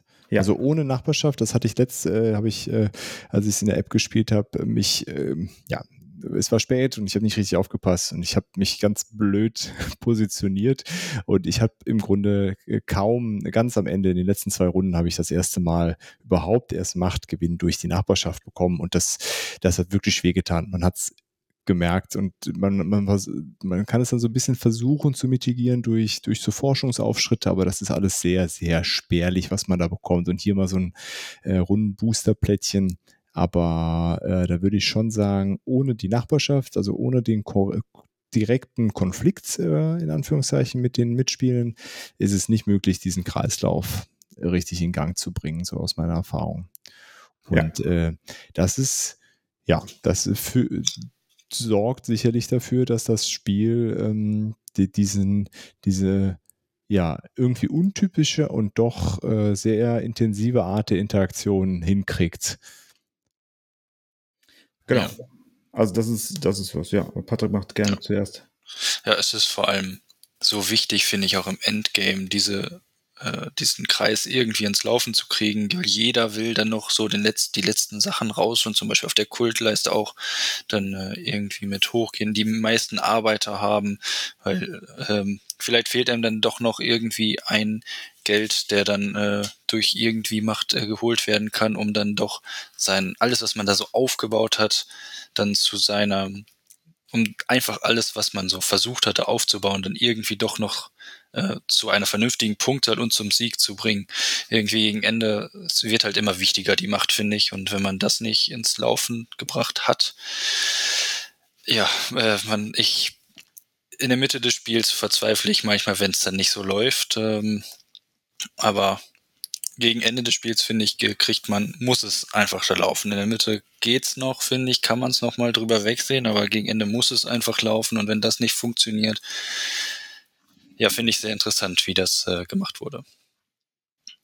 Ja, ja, würde ich dir genauso zustimmen. Und es ist auch äh, erstaunlich, dass es äh, anders als andere Ressourcen, von denen, ja, ob ich dann jetzt zwischendurch mal nicht so viel Geld oder nicht so viel Erz habe oder nicht so viel Arbeit habe, ist es am Endeffekt gar nicht so schlimm. Äh, aber wenn ich halt nicht genug Macht habe, das, das tut halt deutlich mehr weh. Und ich kann das Spiel halt mit wie null Einkommen auf irgendwas äh, beenden und trotzdem als Sieger dastehen. Äh, das, das kann durchaus passieren, wenn dann der Machtkreislauf äh, gut geölt vor sich hin rotiert. Dennis, du wolltest aber auch noch was sagen. Genau, also was ich halt wichtig finde, ist halt, was vorhin schon gesagt wurde, so ein bisschen, ähm, man muss, um eine Allianz zum Beispiel zu gründen, muss man Machtplättchen entfernen. Die gibt man aus und kriegt dafür die Satelliten. Wenn ich aber alle meine Macht in Schale 3 habe und möchte jetzt gerade eine Allianz gründen, dann stehe ich da und muss sie aus der Schale 3 nehmen, wo ich sie vorher mühsam hingearbeitet habe. Ja. Und das ist was, das darf einem nicht passieren. Dafür ist es viel zu wertvoll. Wenn das passiert, dann macht in dem Moment gedanklich in eurem Kopf eine Pause und überlegt euch, was ist, warum ist es gerade passiert, damit ich für nächste Partien das besser unter Kontrolle habe, weil das ist die, der schlimmste für mich, was einem passieren kann, wenn man Gaia Project spielt oder Terra Mystica, wenn man für eine Allianz oder eine Stadtgründung aus Schale 3 Machtstein entfernt. Schale 2 tut schon weh, Schale 3 ist eine Katastrophe. Man sollte wirklich da gucken, wann mache ich das und gegebenenfalls lieber zur Not noch, auch wenn man sagt, okay, brauche ich eigentlich gerade gar nicht so sehr die Macht ausgeben, um damit eine Mine zu gründen oder so. Auch wenn man sie vielleicht nicht brauchen würde dafür, für diesen, für den Schritt jetzt oder weil sie, wenn man sagt, okay, es hat jetzt für mich, für mein Spiel jetzt nicht mehr so die Auswirkung, aber dann lieber das machen, weil es ist immer besser, die Macht für andere Dinge auszugeben aus Schale 3. Ja, genau. als für sowas. Ja. Genau, du hast gerade schon was angesprochen. Also es gibt ja genügend äh, so, so äh, Quick Actions, oder wie heißen sie? Äh, freie. Freie Aktion, genau. Freie, Aktion, sehr gut. Ähm, die man quasi in seinem Zug einfach machen kann, ohne eine Aktion dafür äh, zu opfern. Und da, äh, ja, dann zur Not wenigstens das, aber am besten halt eine von den sehr lukrativen Machtaktionen durchführen. Genau. Und ähm, ja, das ist äh, Technologieplättchen erhalten, äh, Ressourcen erhalten. Also wenn ich sehr auf Forschung gehe, um damit mir Wissen anzueignen, um in den Forschungsschritten ähm, weiter nach oben gehen zu können, dann habe ich grundsätzlich eher weniger Credits, also weniger Geldeinkommen, das ich aber auch brauche. Und das kann ich halt einfach mir auch über Macht holen dann, wenn ich es schaffe, ja. damit die Macht unter äh, ranzubringen. Das ist halt ähm, sehr, sehr wichtig, ähm, das so zu tun, ja. Haben wir denn jetzt das Gefühl, dass wir diesen Machtmechanismus hinreichend beschrieben haben? Ja, also ich glaube, man muss ihn selber erfahren, aber. Ja, auf jeden Fall. Das, das würde ich auch so unterschreiben. Also wenn ich, äh, als ich das erste Mal davon dann gehört habe und erklärt bekommen, ich so, hä, was, was, was will das von mir? Aber äh, das macht schon Sinn dann alles, erstaunlicherweise. Macht, macht Sinn. Ja. Okay, haben wir also, noch irgendwas vergessen, was uns besonders gut gefällt, äh, gefällt was wir hier äh, erwähnt wissen wollen? Das ist wirklich ein Science-Fiction-Spiel bei Gaia Project. Also Science-Fiction in dem Sinne, das ist halt einfach sehr auf die, auf die Technologie ankommt, also auf das, die, die Kopfarbeit dahinter und nicht so sehr auf die story-driven äh, coolen Momente oder so, die ja. man vielleicht halt, also die das Spiel für einen bereitet, sondern es ist wirklich so, dass ich sehr aktiv sein muss und mir meine, auch die tollen, es gibt auch da die Aufstehmomente, wo man denkt so, wow, das ist so genau so aufgegangen, es ist einfach fantastisch. Die muss man sich aber selber erarbeiten. Das ist, finde ich, auch nochmal wichtig zu unterstreichen. Die, muss, die muss man sich selber erarbeiten. Die kriegt man nicht vom Spiel dargelegt. Das ist nicht so wie ein Dungeon Crawler, wo man zieht, man zieht ein, ein Kärtchen für eine Belohnung und zieht dann zufällig die heilige Suppenkelle von Antiochion und dann äh, ist man der Almighty Suppenkellenschwinger und äh, denkt sich so, geil, die Suppenkelle wollte ich schon immer haben, äh, ich stehe hier mal gerade auf und, und schreie meine Freude raus, das kann ich alles total verstehen, es ist auch cool, bei Gaia Project oder auch bei, bei Terra Mystica, da muss ich mir das erarbeiten. Das kriege ich nicht geschenkt, das kriege ich nicht durch Zufall, sondern wenn ich so einen Moment habe, dann weiß ich auch, der ist komplett erarbeitet. Ja, ja, das, das definitiv. Das ist dann einfach ein sehr schön gespielter Zug an der Stelle. Ja, Eleganz. Ja, ja, in, in jeder Hinsicht, definitiv. Patrick, Dann muss ich, muss ich jetzt mal kurz äh, darauf eingehen, dass du gesagt hast, es gibt so keine Story dahinter. Also ich habe in der Regel die erste Seite eine ganz äh, kleine Einleitungsstory technisch, ja. ja. Fantasy Rules. Ja, in, in, in Gaia-Projekt ist auch irgendwo so eine halbe Story da verbacken. Aber ich würde das mal unter äh, ja, äh, ferner liefen einsortieren. Also. also auch die, äh, die einzelnen Fraktionen haben ähm, im Regelheft ja keinerlei Story und auf dem Regelbogen ist auch irgendwie nichts abgedruckt. Ne? Also wenn wir irgendwann mal über mhm. Twilight Imperium sprechen, wo die Rückseite klein beschriebenst äh, irgendwie Lore ist und irgendwie die, die Hälfte meiner Regelbücher in der Box sind äh, einfach nur Geschichte zu dem Spiel. Das haben wir hier auf jeden Fall nicht. Oder das ist hier tatsächlich auch im Regelbuch. Jede Fraktion wird irgendwann an einer bestimmten Stelle mal erwähnt, wie sie so leben und wie die eingesetzt werden sollten. Irgendwie passend dann auch zu der Aktionsphase gerade. Ja, das, das schon, das ist bei, bei, äh, das ist ja auch schon stimmig bei äh, Gaia Project. Also du hast jetzt nicht den Schwarm, der sehr mobil ist und sehr viele Einheiten, aber dafür nicht so starke Einheiten hat. Der ist jetzt nicht so, dass man da sagt, okay, der kommt jetzt aber mit seinen Machtzentren da angeballert und, äh, und setzt sich überall hin und sagt so, hier bin ich, wir sind die dicken Barbus, die äh, alles hier äh, kontrollieren. Das ist natürlich auch so, aber äh, wenn man das vergleicht mit einem Tsukuyomi Moon zum Beispiel, äh, wo ich ähm, einfach wo die Allianz, äh, wo ich die Fraktionen, die ich habe, einfach so sehr in der Geschichte eingewoben sind, das ist schon mal noch eine, eine andere Geschichte, äh, wenn ich da diese Worldbuilding betrachte, was das angeht. Ja, ja. wollen wir denn äh, die Gelegenheit hier nutzen, mal zu den Punkten zu kommen, die uns nicht so gefallen an den beiden Spielen? Sehr gerne. Oder haben Können wir noch irgendwas vergessen? Nee, ne? Bestimmt. Bestimmt. Ja, bestimmt, aber vielleicht auch Wesentliches, aber wir machen einfach mal mit dem anderen Teil. Was gefällt uns denn nicht so sehr? Mut zur Lücke. Äh, Patrick, hast du irgendwelche Sachen? Du hattest eben schon gesagt, äh, das, das Regellernen fiel dir schwer. Magst du das so ein bisschen aus, äh, ausführen? Was genau? So vielleicht für, für Leute, die auch einsteigen wollen, was, äh, oder hättest du da einen Tipp vielleicht auch? Du hast mich angesprochen wahrscheinlich, ja, weil Dennis ja. nicht reagiert. Mein, äh, es ist hier gerade hängen geblieben, alles bei mir. Ähm, ja, ich, mir fiel es wirklich sehr schwer, in das Spiel reinzukommen. Ich habe mir da äh, Profi-Hilfe genommen, um in dieses Spiel reinzukommen tatsächlich, weil diese Regeln haben mich am Anfang etwas erschlagen. Ähm, fand ich persönlich, äh, es war wie gesagt mein erstes komplexes Spiel. In dem Moment fand ich es nicht sehr äh, einsteigerfreundlich in diese komplexeren äh, Spiele reinzukommen. Ähm, aber da habe ich dann auch, wie du schon mal erwähnt hattest, diesen äh, Skill-Unterschied sehr hart zu spüren bekommen auch. Also da wurde ich eiskalt mehrere Male in den Boden gestampft, äh, ohne nur den Hauch einer Chance. Hm. Ja, das äh, fand ich oder finde ich an anderen Spielen irgendwie dann doch angenehmer, hm, wo man irgendwie doch das Gefühl hat, auch wenn man Neues, äh, ich nehme es mal als Beispiel Blood Rage, ich mhm. hatte die erste Partie gespielt, ich habe meine Fehler gemacht, aber trotzdem war ich die ganze Zeit Erster, ähm, bis dann diese Endwertung kam, wo ich dann nicht mehr ganz Erster war, aber ich, ich, hatte trotzdem nie das Gefühl, dass ich, obwohl ich keine Ahnung hatte, von dem Spiel allein gelassen wurde und äh, ich wusste trotzdem, was ich tue. So als Beispiel. Ähm, was mir auch nicht gefällt an dem Spiel, ähm, da sind wir wahrscheinlich anderer Meinung dieses Mal. Ähm, wenn ich das Spiel aufgebaut habe, wie es aussieht, die Map, wie sie aussieht, ist, finde ich, irgendwie lieblos. Vielleicht passt es dazu, äh, wie das ist so euromäßig von damals. Ähm, diese einfachen, sehr, sehr ja, lieblos aussehenden Holzklötzchen, die ich da habe. Irgendwie wirken sie nicht. Ich kann ein Holzklötzchen wie ein Haus bauen oder ich kann halt einfach so einen Stein dahin stellen, wie ich das hier habe.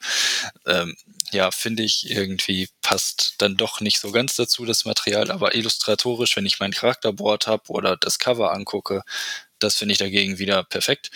Ähm, ja, das sind so die zwei großen Punkte, die mir, da ich ein sehr optischer Punkt, äh, Typ bin, auch wenn ich ein Spiel spiele, äh, gucke ich nicht so gern das Brett an, deswegen spiele ich das nicht ganz so häufig, das Spiel. Ähm, da finde ich, habe ich halt andere Spiele, die ich hübscher angucken kann während des Spielens. Äh, Tipp ist es tatsächlich äh, jetzt so meinerseits für Neulinge in diesem Spiel. Äh, fangt auf jeden Fall mit den Fraktionen an, die vorgeschlagen werden am Anfang. Äh, versucht die erstmal zu verstehen, mit denen das Spiel zu verstehen und dann wagt euch so nach und nach an die einzelnen anderen Fraktionen und versucht herauszufinden, was euer Spielstil ist und wie ihr euch am wohlsten fühlt. Ähm, das dauert ein paar Partien, das wird auch ein paar mehr Partien dauern, aber es lohnt sich am Ende, wenn ihr wisst, das will ich tun, darin bin ich gut, das habe ich verstanden und äh, daran kann ich erstmal ansetzen und mich aufbessern in dem Spiel. Ja.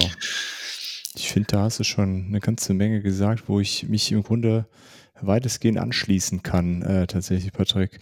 Also äh, auch, ähm, es ist sicherlich äh, schwierig, dass das Spiel Spiel zu spielen. Also, weil es hat ja auch gar nicht in dem Sinne einen Aufholmechanismus irgendwie, ne, wie Blood Rage, also durch diese Endwertung, äh, das hatten wir äh, da auch besprochen, gibt es irgendwo einen ganz guten Aufholmechanismus und verschiedene Fähigkeiten unterstützen das ja auch, das dann auch tatsächlich zu erreichen.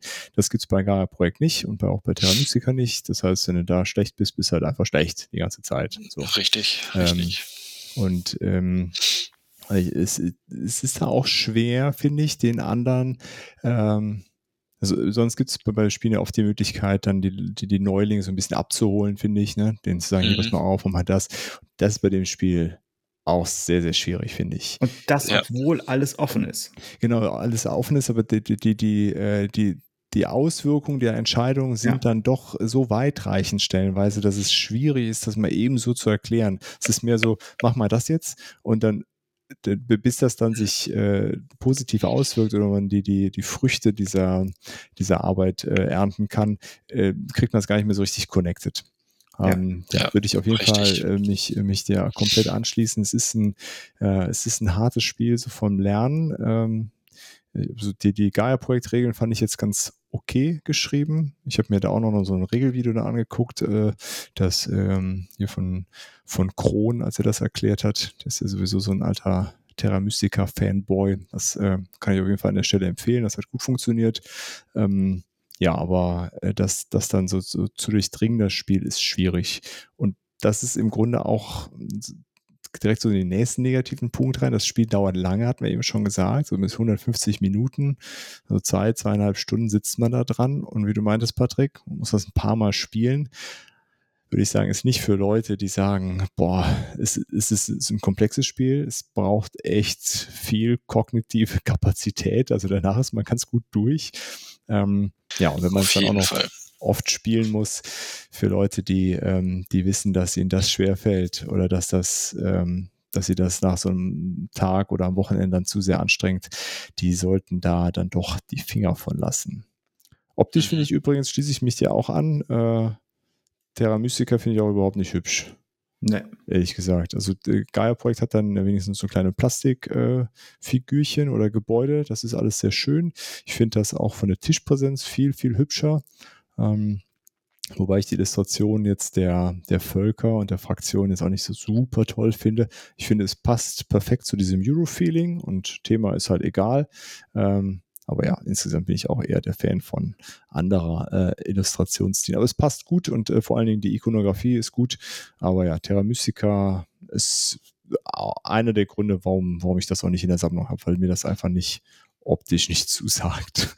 Ja, ich habe es gerade auch mal geöffnet, äh, Gaia-Projekt, guck mir das Spielfeld gerade an. Äh, das ist wirklich, äh, das kann man sich tatsächlich, sogar ich als Nicht-Space-Freund, äh, sehr gut angucken. Vor allem es wirkt halt dann auch, wie als wäre ich da in, irgendwo im Weltraum unterwegs. Ähm, das habe ich hier bei Terra Mystica nicht. Da, da habe ich, das sind einfach irgendwelche Farbkleckse, die aneinander gemalt wurden. So.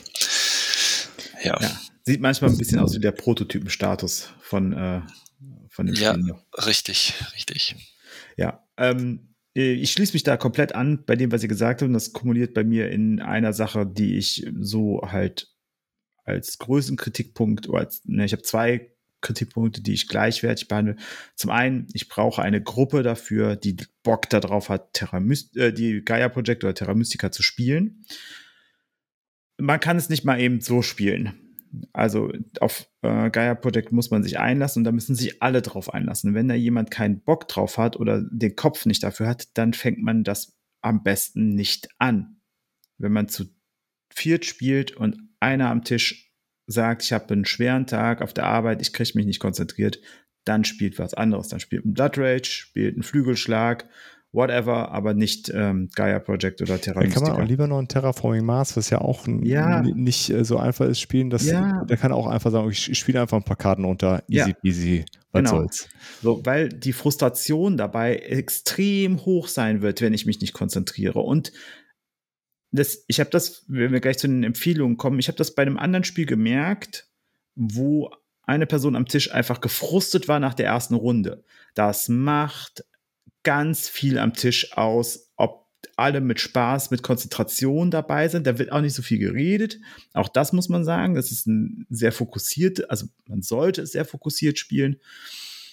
Hat aber dafür nachher am Ende einfach diese Belohnung, das Spiel gut gespielt zu haben. Das ist ja. einfach, das muss man immer wieder betonen und das ist halt so ein Kritikpunkt. So ein schneller, schneller Nice to Have ist es halt nicht. Und was mich sehr ärgert an Gaia Project, und ich verstehe nicht, warum das nicht schon längst passiert ist, ist, warum es dafür keinen fünften Spieler gibt. Weil das, also die äh, Aussagen dazu sind ja oft, ja, dann dauert das viel zu lange und was auch immer. Also ich bin, sehe ein, dass man in der Grundbox nur vier Spieler reinmacht. Vollkommen okay. Preistechnisch verstehe ich auch, ich komme aus dem Handel. Das sind halt einfach Zusatzkosten. Ich wäre gerne bereit, 30 Euro dafür auszugeben, um einen fünften Spieler dabei zu haben, der meines Erachtens nach auch funktionieren würde. Man müsste noch nicht mal mehr Völker dazu packen. Es sind 14 Stück, es sind genug dabei. Das sind sieben Doppel, ähm, doppelte Boards, die auf Vorder- und Rückseite unterschiedliche Völker haben. Das heißt, man kann immer aus sieben Stück wählen, aus sieben Brettern und hat da Vorder- und Rückseite, kann sich das dann aussuchen. Das heißt, ne, wenn jemand die, ähm, die Planeten, die Menschen hat, die Terra, dann kann jemand anders nicht die gleiche, das gleiche Volk nehmen, was auch sinnvoll ist, damit alle unterschiedliche Heimatplaneten haben. Aber wenn ich Gaia-Projekt spiele, dann spiele ich es den ganzen Abend, weil ich es aufbauen muss, weil ich es abbauen muss, weil ich zwischendurch vielleicht auch noch mal ein bisschen durchatmen muss und so weiter. Ich werde maximal noch Just One oder was auch immer dazu spielen. Ich werde nicht noch ein zweites tiefergehendes Spiel an dem Abend spielen. Also ich zumindest ja. nicht. Und ich kenne auch niemanden, der das tut. Und dann ist es mir vollkommen egal, ob das Spiel zweieinhalb Stunden dauert oder drei Stunden. Das ist mir dann letztendlich vollkommen egal. Aber ich habe nun mal eine Gruppe, die sehr oft zu fünft ist. Und uns fehlt einfach die Möglichkeit, an der Stelle zu sagen, wir spielen jetzt Gaia Project, weil wir einfach die fünf Leute da nicht reinbekommen. Mhm. Das ist bei anderen Spielen genau dasselbe. Und ich verstehe das nicht, wo das Problem ist, da zu sagen, okay, komm, äh, wir bieten das an und sei es nur, dass ich mir dann halt einfach die einzelnen Klötzchen selber kaufe. Ist ja vollkommen egal. Dann wird das Spielfeld ein bisschen dichter, dann ist vielleicht weniger Allianzen möglich. Ich brauche noch nicht mal mehr Galaxieteile dazu. Das reicht mir vollkommen da ist, aber gib mir die Möglichkeit, das dazu zu kaufen und dann ähm, kann ich mir selber einen fünften Spieler basteln. Fertig aus. Müssen vielleicht einfach machen. Nicht theoretisch gehen mit ich, fünf? Ich, ich überlege gerade, ob ich nicht mehr einfach irgendwelches Material kaufe, was so ähnlich ist. Aber du, du brauchst ja gar nicht mehr Material. Du hast eigentlich für jede Fraktion. Nee, ich habe ja, hab ja die. Ach so. Du hast für alle Material. Du hast ja von Moment, Moment, Moment, ja, das stimmt. Also ich habe ja, hab ja sieben Farben ist, dabei. Genau, jeder ist ja sowieso komplett ausgestattet. Ich glaube, du hast die Galaxie ist zu klein. Die Sektoren reichen nicht für fünf. Du wirst sicherlich noch ein mehr brauchen oder zwei. Vielleicht gibt es ja Menschen, die einen guten Workaround dazu haben. Ich habe noch keinen gefunden. Wenn ihr mir da irgendwie helfen könnt, sagt, das funktioniert oder das funktioniert, guckt dir mal das an, dann ähm, sagt mir gerne Bescheid. Aber theoretisch habt ihr recht, theoretisch geht es zu sechs, weil ich sechs Farben dabei habe. Sieben. Sieben. Ja, also ja. es ist Material für sieben Spieler am Start. Also ja. nur keine äh, äh, Galaxie-Teile in ausreichender Menge, würde ich behaupten. Dann wird es einfach irgendwann sehr eng. Dann bräuchte ich einfach noch ein paar Galaxieteile dazu. Ja. Vielleicht. Ja, also Feuerland, vielleicht schreibe ich die Feuerland einfach mal an und lass mir einfach noch ein paar, noch mal ein Set Galaxieteile dazugeben. Ja, warum nicht? Dann bestelle ich mir noch eine Map. Ha. Also bei Terra Mystica geht ja zu fünf. Also grundsätzlich ja, genau. äh, gibt es das. Ich fand es aber mit dreien schon voll irgendwie. Ja, ist auch kleiner, ne, glaube ich, das, ja. äh, das Spielfeld von. Das ist ziemlich klein, ja. Äh, Wäre auf jeden Fall interessant. Also, aber vielleicht gibt es ja auch mal eine Erweiterung noch. Also ich hatte auf jeden Fall was gehört, aber da kommen wir gleich zu. Wir sind ja erstmal bei Sachen, die uns nicht gefallen. Und dann haben wir alles durch. Aber, aber, aber, geht, ihr, geht ihr auch damit, dass es egal ist, ob ich mit vier oder fünf von der Spielzeit hergehe? Ja, ja, also da ja. würde ich mich, äh, würde ich mich anschließen. Das ist dann, das ist am Ende des Tages egal. Ähm, ja, äh, es ist auf jeden Fall so, dass es schwierig ist, Spiele mit mehr als vier Spielern so in dieser Gewichtsklasse zu finden. Das ist definitiv so. Ja. Um, das werdet ihr auch gleich bei meinen Empfehlungen hören. da, da, ist nur eins dabei, was das nicht hat, und alle anderen, glaube ich, bin ich sehr überzeugt von, haben genau das Problem, was für unsere Gruppen einfach echt anstrengend ist, wo ich mir denke, so, Jo, das hätte auch wahrscheinlich auch mit dem fünften Spieler funktioniert, außer bei einem, da gebe ich wirklich zu, das funktioniert wirklich ausschließlich zu viert. Ja, also die Downtime ist ja natürlich dann nochmal ein bisschen höher. Ne? Ja, keine Ahnung. Also, aber man kann es ja anbieten. Also, dass das, ähm, wie gesagt, Terra Mystica bietet es ja auch an. Ob ich das dann immer mit fünf spiele, ist ja dann nochmal eine andere Frage. Aber klar, für, für Gruppen, die da Bock drauf hätten, wäre das sicherlich, genau. äh, wäre das sicherlich cool. Haben wir denn sonst noch was, was uns nicht so gut gefällt? Das war's. Also mir gefällt das ich Spiel grundsätzlich sehr gut. genannt eigentlich, ja. Also okay. ich mag das Spiel sehr, sehr gerne und äh, diese Schmerzpunkte, die ich dabei habe, sind wirklich, wenn ich hier eine feste Gruppe wieder, wenn ganze Corona-Zeug mal vorbei ist, dann habe ich auch hier eine feste Gruppe, die mit vier Leuten äh, spielen will ähm, oder die sehr häufig mit vier Leuten spielt, weil immer irgendjemand nicht kann. Das ist eine zweite Gruppe, die wir gerade nicht treffen einfach und ähm, das äh, wird auf jeden Fall dann auf den Tisch kommen. Ja, das ist ja okay. Gut, ja. ja dann gehen wir nochmal zu den Erweiterungen, oder? Ja. Also, äh, um es vorweg zu sagen, bei Gaia Projekt gibt es keine Erweiterung. Da ist vielleicht irgendwas in der Mache. Äh, ja. Schauen wir mal, was da so kommt. Aber äh, Terra Mystica hat ja eine Reihe von Erweiterungen. Korrekt. Die da wären? Äh, zwei Stück an der Zahl. Die erste ist Feuer und Eis, die noch so ein paar neue äh, Rassen mit reinbringt. Ähm, Yetis zum Beispiel und Frostfeen haben dann so ein tolles, ähm, sind da dabei zusammen. Ähm, dann haben wir äh, Geweihte kriegen noch ähm, ihren ihr neues Leben und Drachenmeister. Das finde ich sehr spannend. Ich habe es nur leider nicht äh, gespielt, aber Drachenmeister finde ich äh, super spannend. Mm. Außerdem gibt es noch äh, Gestaltwander und Flussläufer, die auch noch mit ins Spiel kommen. Und ähm, es gibt einen neuen Spielplan, der angelegt wird mit dieser Erweiterung. Gut macht Sinn, weil dann ja neue... Äh genau. Auch neue F Ebenen der Welt quasi freigeschaltet. Eis cool. zum Beispiel in dem Fall neu da reinkommt, genau. Äh, und dann, was mir immer sehr ins Herz gelegt wurde, soll wohl die bessere sein, äh, die Händlererweiterung. Ähm, genau, ich kann nicht allzu viel dazu sagen. Ich weiß nur, dass es hier sehr viel um äh, Schiffe auch geht. Irgendwie gibt es neue Wertungsplättchen, die sehr über den Handel mit der Schifffahrt zu tun haben. Ähm, genau. Und es gibt auch wieder zwei neue Spielpläne hier, die dabei sind. Aber ich kann nicht ganz genau sagen, wie das funktioniert. Es wurde nur immer sehr viel erwähnt, äh, wenn ich mit Terra Mystica über Terra, Terra Mystica gesprochen habe. Und dass es noch sehr viel, ähm, sehr viel Variabilität nochmal reinbringt zu dem, was man eh schon hat. Ja. Ja, es klingt auf jeden Fall so, dass das das Ganze nochmal ordentlich aufbohrt. Ja, ich kenne sie beide auch nicht, ähm, daher. Ähm, genau. Ja, aber laut BGG erhöht zumindest die, die Händler nochmal die Komplexität so ein Stück weit und mhm. äh, ja, Genau. Und es gibt wohl auch noch einen Solo-Modus, ne, den man genau. noch nachrüsten kann. Richtig, das sind quasi nur zwölf Automark-Völkerkarten, äh, die da drin sind und ähm, den kann man dann so ein bisschen in Schwierigkeitsstufen äh, einstellen. Ich äh, durfte schon mal spielen, ich habe es aber selbst nicht, äh, die Automa Solo Box. Äh, ist ganz interessant, ähm, spielt sich sehr gut für ein Automa, auch wieder von der Automa Factory. Ähm, wie man das schon so kennt, wenn man von Automa spricht. Äh, ja, eigentlich macht er einfach seinen Job und äh, man verliert trotzdem, egal auf welcher Schwierigkeitsstufe am Anfang. Nur unterschiedlich hoch. ja, genau. Okay, cool. Ja, das, das, ähm, okay, also bei Terra Mystica gibt es auf jeden Fall so eine ganze Reihe Zeug. Also allein ja die neuen Spielpläne, da kommt ja einiges dazu. Bei Gaia Projekt, mal schauen, was dann uns noch so erwartet. Also scheinbar kommt eine Erweiterung, also das, was man, was, wir, was ich bis jetzt gesehen habe, war, dass eine Erweiterung, die, also dass die Völker erweitert werden, in dem Sinne, dass sie ein zusätzliches Tableau bekommen oder eine Anlage an das Tableau, das nochmal neue Möglichkeiten gibt, aber nicht mehr Völker dazu kommen werden. Das ist okay. so der aktuelle Stand. Und vielleicht auch dein fünfter Spieler, wenn es, wer weiß. Ja, ansonsten weine ich hier. Ich weine einfach. Ja, ich gebe dir ein Taschentuch. Ja, ja danke. Schicken wir so ein Tempo. Ja, muss er halt dann ein Handtuch nehmen, ist auch okay. Ähm, gut, dann kommen wir zu den Alternativen. Dennis, du hast es so groß angekündigt, dann nenn mal ja. eine.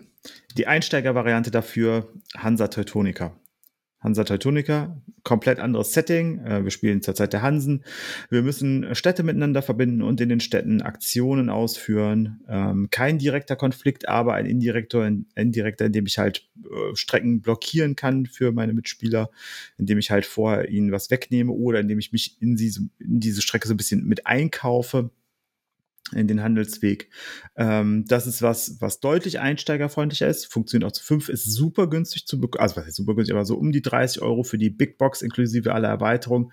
Ist, finde ich, ein sehr schönes Spiel, hat aber einen sehr eigenen Grafikstil. Das ist schon sehr, ja, ich würde sagen, 90er Jahre ähm, Brettspiel, Anfang der 2000er. Ähm, da sahen die noch so aus. Ähm, da muss man drüber wegsehen, aber es ist ein sehr schönes Spiel, finde ich.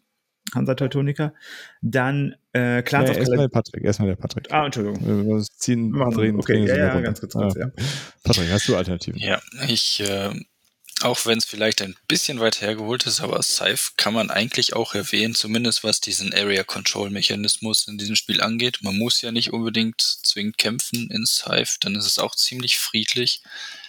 Ähm, ja, Scythe sollte eigentlich jedem bekannt sein. Ähm, wurde schon öfter von uns auch erwähnt, spielt so ein, in den 20er Jahren so ein bisschen den Krieg nach. Ähm, jeder hat so sein eigenes Land, das er so gegen antritt und äh, man kann schon sagen, wer das meiste Land äh, besiedelt hat in diesem Spiel, der hat eigentlich auch das Spiel so ziemlich mit gewonnen. Ist so auch meine Erfahrung, wie das auch äh, bei Terra Mystica ein sehr großer Faktor halt auch ist. Ja, finde ich eine spannende Nennung, gerade durch den Konflikt, obwohl es ja da einen direkten Konflikt gibt, äh, ist der halt äh, in Size, ja, der lohnt sich nicht. Äh, also es ist auf jeden Fall kein Spiel, wo ich das die ganze Zeit machen kann. So. Außer als einer Ja. Fraktion vielleicht, äh, aber es äh, Ist kein Oh. Risiko. genau, ist der, der, der Konflikt hält sich da Genau. auch sehr im, im Rahmen, daher äh, ja eine coole Nennung. Äh, gut, dann bin ich dran. Ähm, ich würde tatsächlich Magna Storm nennen, äh, auch wenn wir gesagt haben, es hat wenig miteinander zu tun. Es gibt so ein paar Sachen, die, es gibt ja auch so eine Forschungsleiste, auf der man aufsteigen kann und ähm, ja, du hattest es ja auch schon gesagt, Dennis, es führt zumindest so ein bisschen in dieses, ich muss so ein bisschen weiter vorausplanen rein. Äh, es wird auch über äh, mehr oder weniger eine feste Anzahl an Runden gespielt. Ähm, äh, ich habe da auch äh, eine interessante Spieleraktion, äh, Interaktion drin äh, bei Magna Storm, finde ich. Äh, auch so ein bisschen ungewöhnlicher vielleicht durch, durch die Wahl äh, meiner Aktionen, die, die dann, die tauschen dann so durch äh, ähm, und bestimmen dann auch so ein bisschen, wie die nächste Runde da aussieht ja, schönes Material. Ich bewege auch was von meinem Spielertableau aufs Spielfeld. Es gibt keine variable äh, Player Power da in dem Fall, aber äh, ja, auch ein Sci-Fi-Thema. Ähm, durchaus eine, eine Alternative zu, zu einem Spiel, wo man auch schon ein bisschen nachdenken muss, aber nicht ganz so ein Brainburner wie Gaia-Projekt. Und Jetzt ein du bisschen danke, ein bisschen verzeihender auch. Also ich habe Ja, definitiv, definitiv. Catch-up-Mechanismus. Äh, ein Spiel, was ähm, auch wieder ganz anders ist, nicht in der Cypher-Ecke, aber ähm, wo es auch darum geht, dass ich möglichst an meine Mitspieler rankomme, äh, was auch das Problem hat, dass es nur zu viert geht, wo ich glaube auch, man hätte es auch gestalten können, dass es zu fünf, dann wird es ein bisschen ich- dich- dichter. Äh, Was auch einen sehr coolen, ähm, sehr coolen Mechanismus zusätzlich dabei hat, ist Clans of Caledonia. Wir sind ein schottischer Clan und ähm, machen, ja, machen, machen uns die Mühe, äh, möglichst erfolgreich zu handeln und ähm, uns dadurch unseren Einfluss zu erlangen und der ähm, glorioseste äh, schottische Clan zu werden. Ähm, bei Clans of Caledonia ist es auch so, dass wir ähm, ja, Gebiete terraformen, in dem Sinne, dass wir Gebiete für eine bestimmte Art ähm, der ähm, Ressourcengewinnung nutzen. Also ich kann eine Kuh draufstellen, dann kann ich Käse daraus machen aus der Milch oder ich kann ein Schaf draufstellen, dann kann ich Wolle draus machen oder ich kann Gerste anbauen. Wenn ich dann irgendwo anders auf einem anderen Gebiet eine Whiskybrennerei habe, dann kann ich aus der Gerste äh, Whisky herstellen oder ich kann aus der Gerste auch Brot herstellen. Und in der Regel ist es so, außer bei den Tieren, wenn ich eine, ja, dann ist es auch einfach so, wenn außer bei den Tieren, wenn ich bei, ähm, wenn ich bei Clans of Caledonia ein Gebiet einmal festgelegt habe, dann kann mir das auch keiner wegnehmen. Und ich muss es auch schaffen, möglichst mich über die ganze Map zu verteilen und möglichst viele Siedlungen zu bauen, die halt unterschiedlich voneinander auch sind. Die geben nachher auch nochmal dicke Siegpunkte. Das heißt, wenn ich hm, ja, sechsmal auf der Karte vertreten bin und äh, das ist nicht angrenzend, sondern das ist voneinander entfernt, aber trotzdem noch erreichbar für meine Schritte, die ich tun kann, dann kriege ich dafür halt die meisten Siegpunkte. Das sind 15 Stück. Das kann am Ende, macht das in der Regel auch den Sieg aus. Dazu hat es einen unglaublich tollen Handelsmechanismus, wo halt ähm, ich einen Markt habe und wenn Ressourcen gehandelt werden, dann, ähm, wenn ich sie kaufe, dann werden sie teurer, weil die Nachfrage steigt und wenn sie wenn ich sie verkaufe, dann werden sie günstiger, weil die äh, der Markt halt mit ähm, die, die Nachfrage vielleicht übersteigt. Und das ist ein sehr schöner Mechanismus, der ist nicht so, kompliziert wie in anderen Wirtschaftsspielen, hat aber ein sehr ähnliches Gefühl äh, in dem Sinne, dass ich sehr weit vorausplanen muss. Nicht ganz so weit wie bei Gaia Project, ist ein bisschen verzeihender ähm, und hat ein bisschen mehr vielleicht Thema drin, also wo man sich zumindest das Thema so ein bisschen mehr herziehen kann. Deswegen ist das ein sehr schönes Spiel. War zufällig auch der erste Kickstarter, wo ich mitgemacht habe. Habe es nicht bereut. Aber es fehlt mir auch da der fünfte Spieler, um in meiner Gruppe zu spielen. okay. Äh, Patrick, hast du noch eine Empfehlung für uns? Ähm, ich könnte noch äh, Gold West, habe ich leider noch nicht auf Deutsch äh, gefunden, ähm, empfehlen. Ist auch so ein bisschen so ein Terra Mystica in leicht, sage ich mal. Ähm, so eine abgespeckte Version. Das ist ein komplett anderes Thema. Wir spielen im Wilden Westen und müssen halt auf Minenjagd gehen, äh, Schatzjagd gehen in den Minen und äh, wir buddeln uns durch die Minen durch. Quasi hat dasselbe Area Control System wie Terra Mystica, nur eben in etwas schneller gespielt, etwas leichtere Regeln. Wir müssen unsere Minen bauen, äh, graben dann nach den passenden Schätzen, nach Gold, Silber und ähm, hoffen dann das meiste gefarmt zu haben, um die meisten Siegpunkte zu bekommen. Ist auch für zwei bis vier Spieler, leider wieder nicht bis fünf Spieler für Dennis, aber ähm, ist auf jeden Fall eine sehr coole Alternative, wenn man vor allem auf dieses Setting steht. Cool. Ähm, ja, ich würde mal bei äh, versuchen, was aus der Sci-Fi-Ecke nochmal zu nehmen und äh, würde da den aktuelleren Titel Beyond the Sun äh, tatsächlich ins Rennen werfen. Ähm, wobei er im Grunde nur den Tech-Tree so abbildet. Ähm, nee, aber warum ich das, äh, das äh, interessant finde, obwohl viel mehr Glück im Spiel ist, äh, weil ich ja gar nicht weiß, was, was ich für Technologiekarten nicht aufdecke und da auch durchaus mal so, so einen interessanten Bonus abkassieren kann, hat auch das, äh, finde ich, einen interessanten Spielerinteraktionsmechanismus, wie, wie, das, wie das da funktioniert. Es gibt so einen Area Control Teil, den man hat. Äh, man hat im Grunde nur einen Worker, den man irgendwo draufsetzt und das ein bisschen, bisschen sich abwechselt. Ähm, genau. Und es ist halt ein Sci-Fi-Thema. Es ist auch schneller gespielt als Gaia-Projekt und ähm, auch nicht ganz so ein krasser Brainburner an der Stelle. Aber man kann auf jeden Fall auch deutlich besser daran werden. Und da fehlt mir allerdings der, der Einspieler-Modus. Das hatte ich ja letztes Mal auch schon mal erwähnt. Da freue ich mich auf die Erweiterung, wenn das dann dabei ist. Jo, Dennis, hast du noch was? Ja, tatsächlich. Am Wochenende gespielt und das war das, wo ich vorhin gesagt habe, da hat es ähm, so ein bisschen, ja, das Spiel schwierig gemacht, ähm, was die Stimmung am Tisch angeht. Ähm, es war jetzt nicht katastrophal oder so, ne? Also das ist ja das Schöne an unserem Hobby. Das macht im Grunde immer Spaß und äh, ähm, wir spielen zumindest so, dass man auch immer mit Freude auf den Abend zurückblickt oder den Tag. Und das war Kanban EV von Vita Lacerda. Ein Spiel, wo ich Elektroautos, wo wir Elektroautos bauen. Ähm, wir haben das schon mal erwähnt, äh, Kanban. Äh, wir beide, Dirk, hatten da, glaube ich, mal ganz kurz drüber gesprochen in einer ja. anderen Folge. Ähm, ich hole es mal ein bisschen aus, warum es, warum ich finde, dass es sehr ähnlich ist. Also, äh, es ist so, dass ich sehr stark auf ein, ein Endziel hinbaue, das ich quasi erreichen möchte. Äh, dazu kommt, dass ich nur, ja, dass ich sehr ähm, getrieben bin, äh, in dem Sinne, dass ähm, ich äh, Siegpunkte abgebe und das manchmal auch bewusst in Kauf nehme, Siegpunkte abzugeben, weil wir, es gibt vier grundsätzlich vier, ja, ich meine, nee, fünf. Es gibt grundsätzlich fünf äh, Möglichkeiten, fünf mögliche ähm, Abteilungen, in denen ich meinen Worker stellen kann. Ich habe wirklich auch einen Worker dabei, das unterscheidet das Ganze nochmal.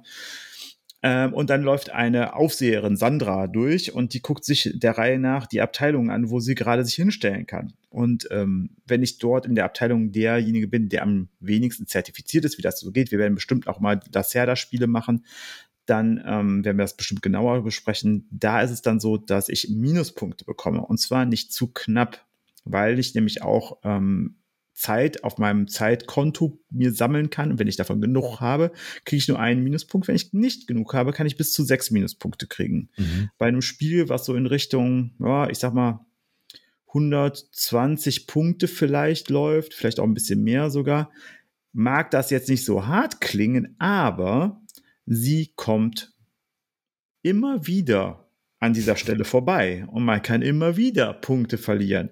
Und das ist vielleicht im ersten Moment sehr frustrierend. Man kann aber auch damit leben, indem man sagt, nein, die Energie wende ich da nicht auf, weil ich woanders dadurch mehr Punkte kriege, weil ich die Punkte da mehr zur Verfügung habe. Was dazu noch kommt, ist, dass es einfach dieses, auch dieser unglaubliche Verzahntheit hat, dass ich darauf achten muss, was ich wie wo machen kann. Im Prinzip kann ich aber nur aus vier Aktionen oder vier Varianten von Aktionen ähm, na, gar nicht, gar nicht, weil es sind nicht vier Aktionen, aber es sind vier Bereiche, wo ich meinen Worker hinstellen kann, vier Abteilungen und dort kann ich halt Aktionen machen. Die sind aber sehr einfach erklärt, einzeln an sich, ähnlich wie bei Gaia Project, ein Haus aufwerten oder ich nehme mir ein Fahrzeug. Die Aktion an sich sehr einfach, aber im Kontext des Spiels unglaublich verzahnt, unglaublich schwierig einzuschätzen, vorauszuplanen, okay, wann mache ich was. Deswegen, ähm, ja, finde ich Kanban EV ein sehr schönes Spiel, was mir ein sehr ähnliches Spielgefühl gibt, wo ich auch hinterher da stehe, total platt bin. Wir haben äh, am äh, Samstag Kanban EV gespielt und haben danach noch Seize the Bean gespielt und da war ich nach Kanban einfach nicht mehr so sehr aufnahmefähig, als dass ich da noch großartig hätte spielen können und habe Seize the Bean einfach so ein bisschen runtergespielt. So, ja. Ist dann Einen okay Hipster-Laden gemacht, bisschen ja, Kaffee ja. aufgeschäumt. Genau. Milch so, gekocht. Ein bisschen äh, Kopi Luwak an Start geholt und ja, dann war gut. cool. Patrick, hast du noch eine Empfehlung als Alternative? Ich bin mit meinen Alternativen am Ende. Äh, dann würde ich noch äh, ganz anderes Thema, Brass Birmingham äh, oder Lancashire vielleicht auch, äh, wo ich das nie, nicht gespielt habe, ähm, aber äh, kann man sicherlich da gleichzusetzen. Und zwar aus dem Grund, weil auch das ähm, sehr, sehr schön verzahnte Mechaniken hat. Ein sehr knappes Regelwerk, sehr, sehr äh, harte Konfrontation hat, ähm, ohne, ohne dass man ja irgendwie Gewalt anwendet wieder. Ne? ähm, wo man auch echt drüber nachdenken muss, was passiert äh, und wo man auch gleichzeitig dieses, diesen Effekt hat, man möchte eigentlich gerne, dass, äh, äh, dass der andere da was baut, weil ich davon profitieren kann, auch wenn ich ihm dann vielleicht was Gutes tue. Also das ist ähm, da auch recht ähnlich, ähm, hat einen sehr interessanten Netzwerk-Building-Mechanismus, wo ich mich da über diese Karte ausbreite. Diese Kartensteuerung ist sehr interessant die Spielerreihenfolge, wie die sich bestimmt, über die Menge an Geld, die ich ausgebe. Ähm, ja, finde ich auch ein Spiel, was sehr interessanten Interaktionspunkte äh, äh, Punkte mitbringt. Ja, und wo wieder der fünfte Spieler fehlt. ja, da fehlt da, auch wieder der fünfte Spieler, aber das. Äh, äh, ja, das ist da vollkommen okay, finde ich. Ja, ich glaube auch. Das ist, das wäre, glaube ich, äh, ähm, äh, also ich glaube, alles bei, äh, also der, der Vorteil von Gaia-Projekt, deswegen ist es eigentlich komisch, dass Terra Mystica einen hat, weil da ist der Spielplan halt fix. Und bei Gaia-Projekt ist der Spielplan nicht fix. Da ist es, also Spiele, die einen fixen Spielplan haben, finde ich es immer viel unpraktischer zu skalieren in der Spieleanzahl. Manchmal muss ja. man was abdecken, wie bei Blood Rage oder bei Kemet wird auch Kram abgedeckt und sowas. Das ist dann, das ist dann komisch. Äh, aber wenn man die sowieso variable Spielplanteile hat, ist das Problem ja äh, aus ja. der Welt geschaffen. Ja. Gut. Noch ein, ein letztes würde ja. ich gerne noch reinwerfen, weil es nicht so bekannt ist, weil es aber, finde ich, äh, öfters gesagt werden sollte. Und das ist Era of Tribes. Ist ein zwar Zivilisationsspiel, aber hat auch sehr viel diesen Area Control Part dabei, auch mit Gewalt und mit Kampf, wobei auch da der Kampf immer ein hohes Risiko birgt, wo ich immer entscheiden muss, bin ich bereit, das einzugehen an der Stelle, sehr verzahnt ist, grundsätzlich ein Worker Placement ist Ich habe aber einen tollen Tech, finde ich, einen sehr tollen Tech-Tree dabei, der sich sehr cool entwickelt, sehr einfach ist für einen Tech-Tree, also ein sehr einsteigerfreundliches Zivilisationsspiel ist, äh, was ja manchmal nicht so der Fall ist. Deswegen Era of Tribes und wo du es gerade gesagt hast mit dem Abdecken, da ist es so, dass ich mit so kleinen grauen Stiften eigentlich meine Karte kleiner mache, wenn ich weniger Spiele habe. Ich kann bis zu sechs Spieler äh, Era of Tribes spielen, was äh, dann schon in der großen Variante auch schon zwölf Stunden gehen kann, wenn ich bis zum Ende gehen, gehe. Also sechs Spieler und epische, epische Länge. Man kann auch die Länge in bis welche Zivilisationsstufe man erreichen möchte, äh, skalieren und sagen, okay, wir machen es halt nur bis zwei Drittel, dann bin ich bei sechs, sieben Stunden. Am Ende hin wird's dann halt, wird's dann halt mehr mit sechs Spielern und fünf Spieler und vier Spieler und so weiter weniger. Das heißt, da ist man bei vier, drei, vier Stunden dann, je nachdem. Aber ähm, bei ähm, Era of Tribes ist das Schöne, wenn man das modulare Brett dazu gekauft hat, dann hat man so einen grauen Fog of War. Und okay. den nutze ich einfach cool. als Abdeckung für, äh, für dann halt, um das Spielbrett kleiner zu machen. Nicht schlecht. Das, cool. das, sieht einfach cooler aus, wenn ich dann Fog of War drumherum habe. das ist halt für mich unbekanntes Gebiet. Wenn ich die Germanen spiele, dann kenne ich halt einfach Ägypten nicht. Ist halt ja. einfach so. Ja. Cool. Nicht schlecht.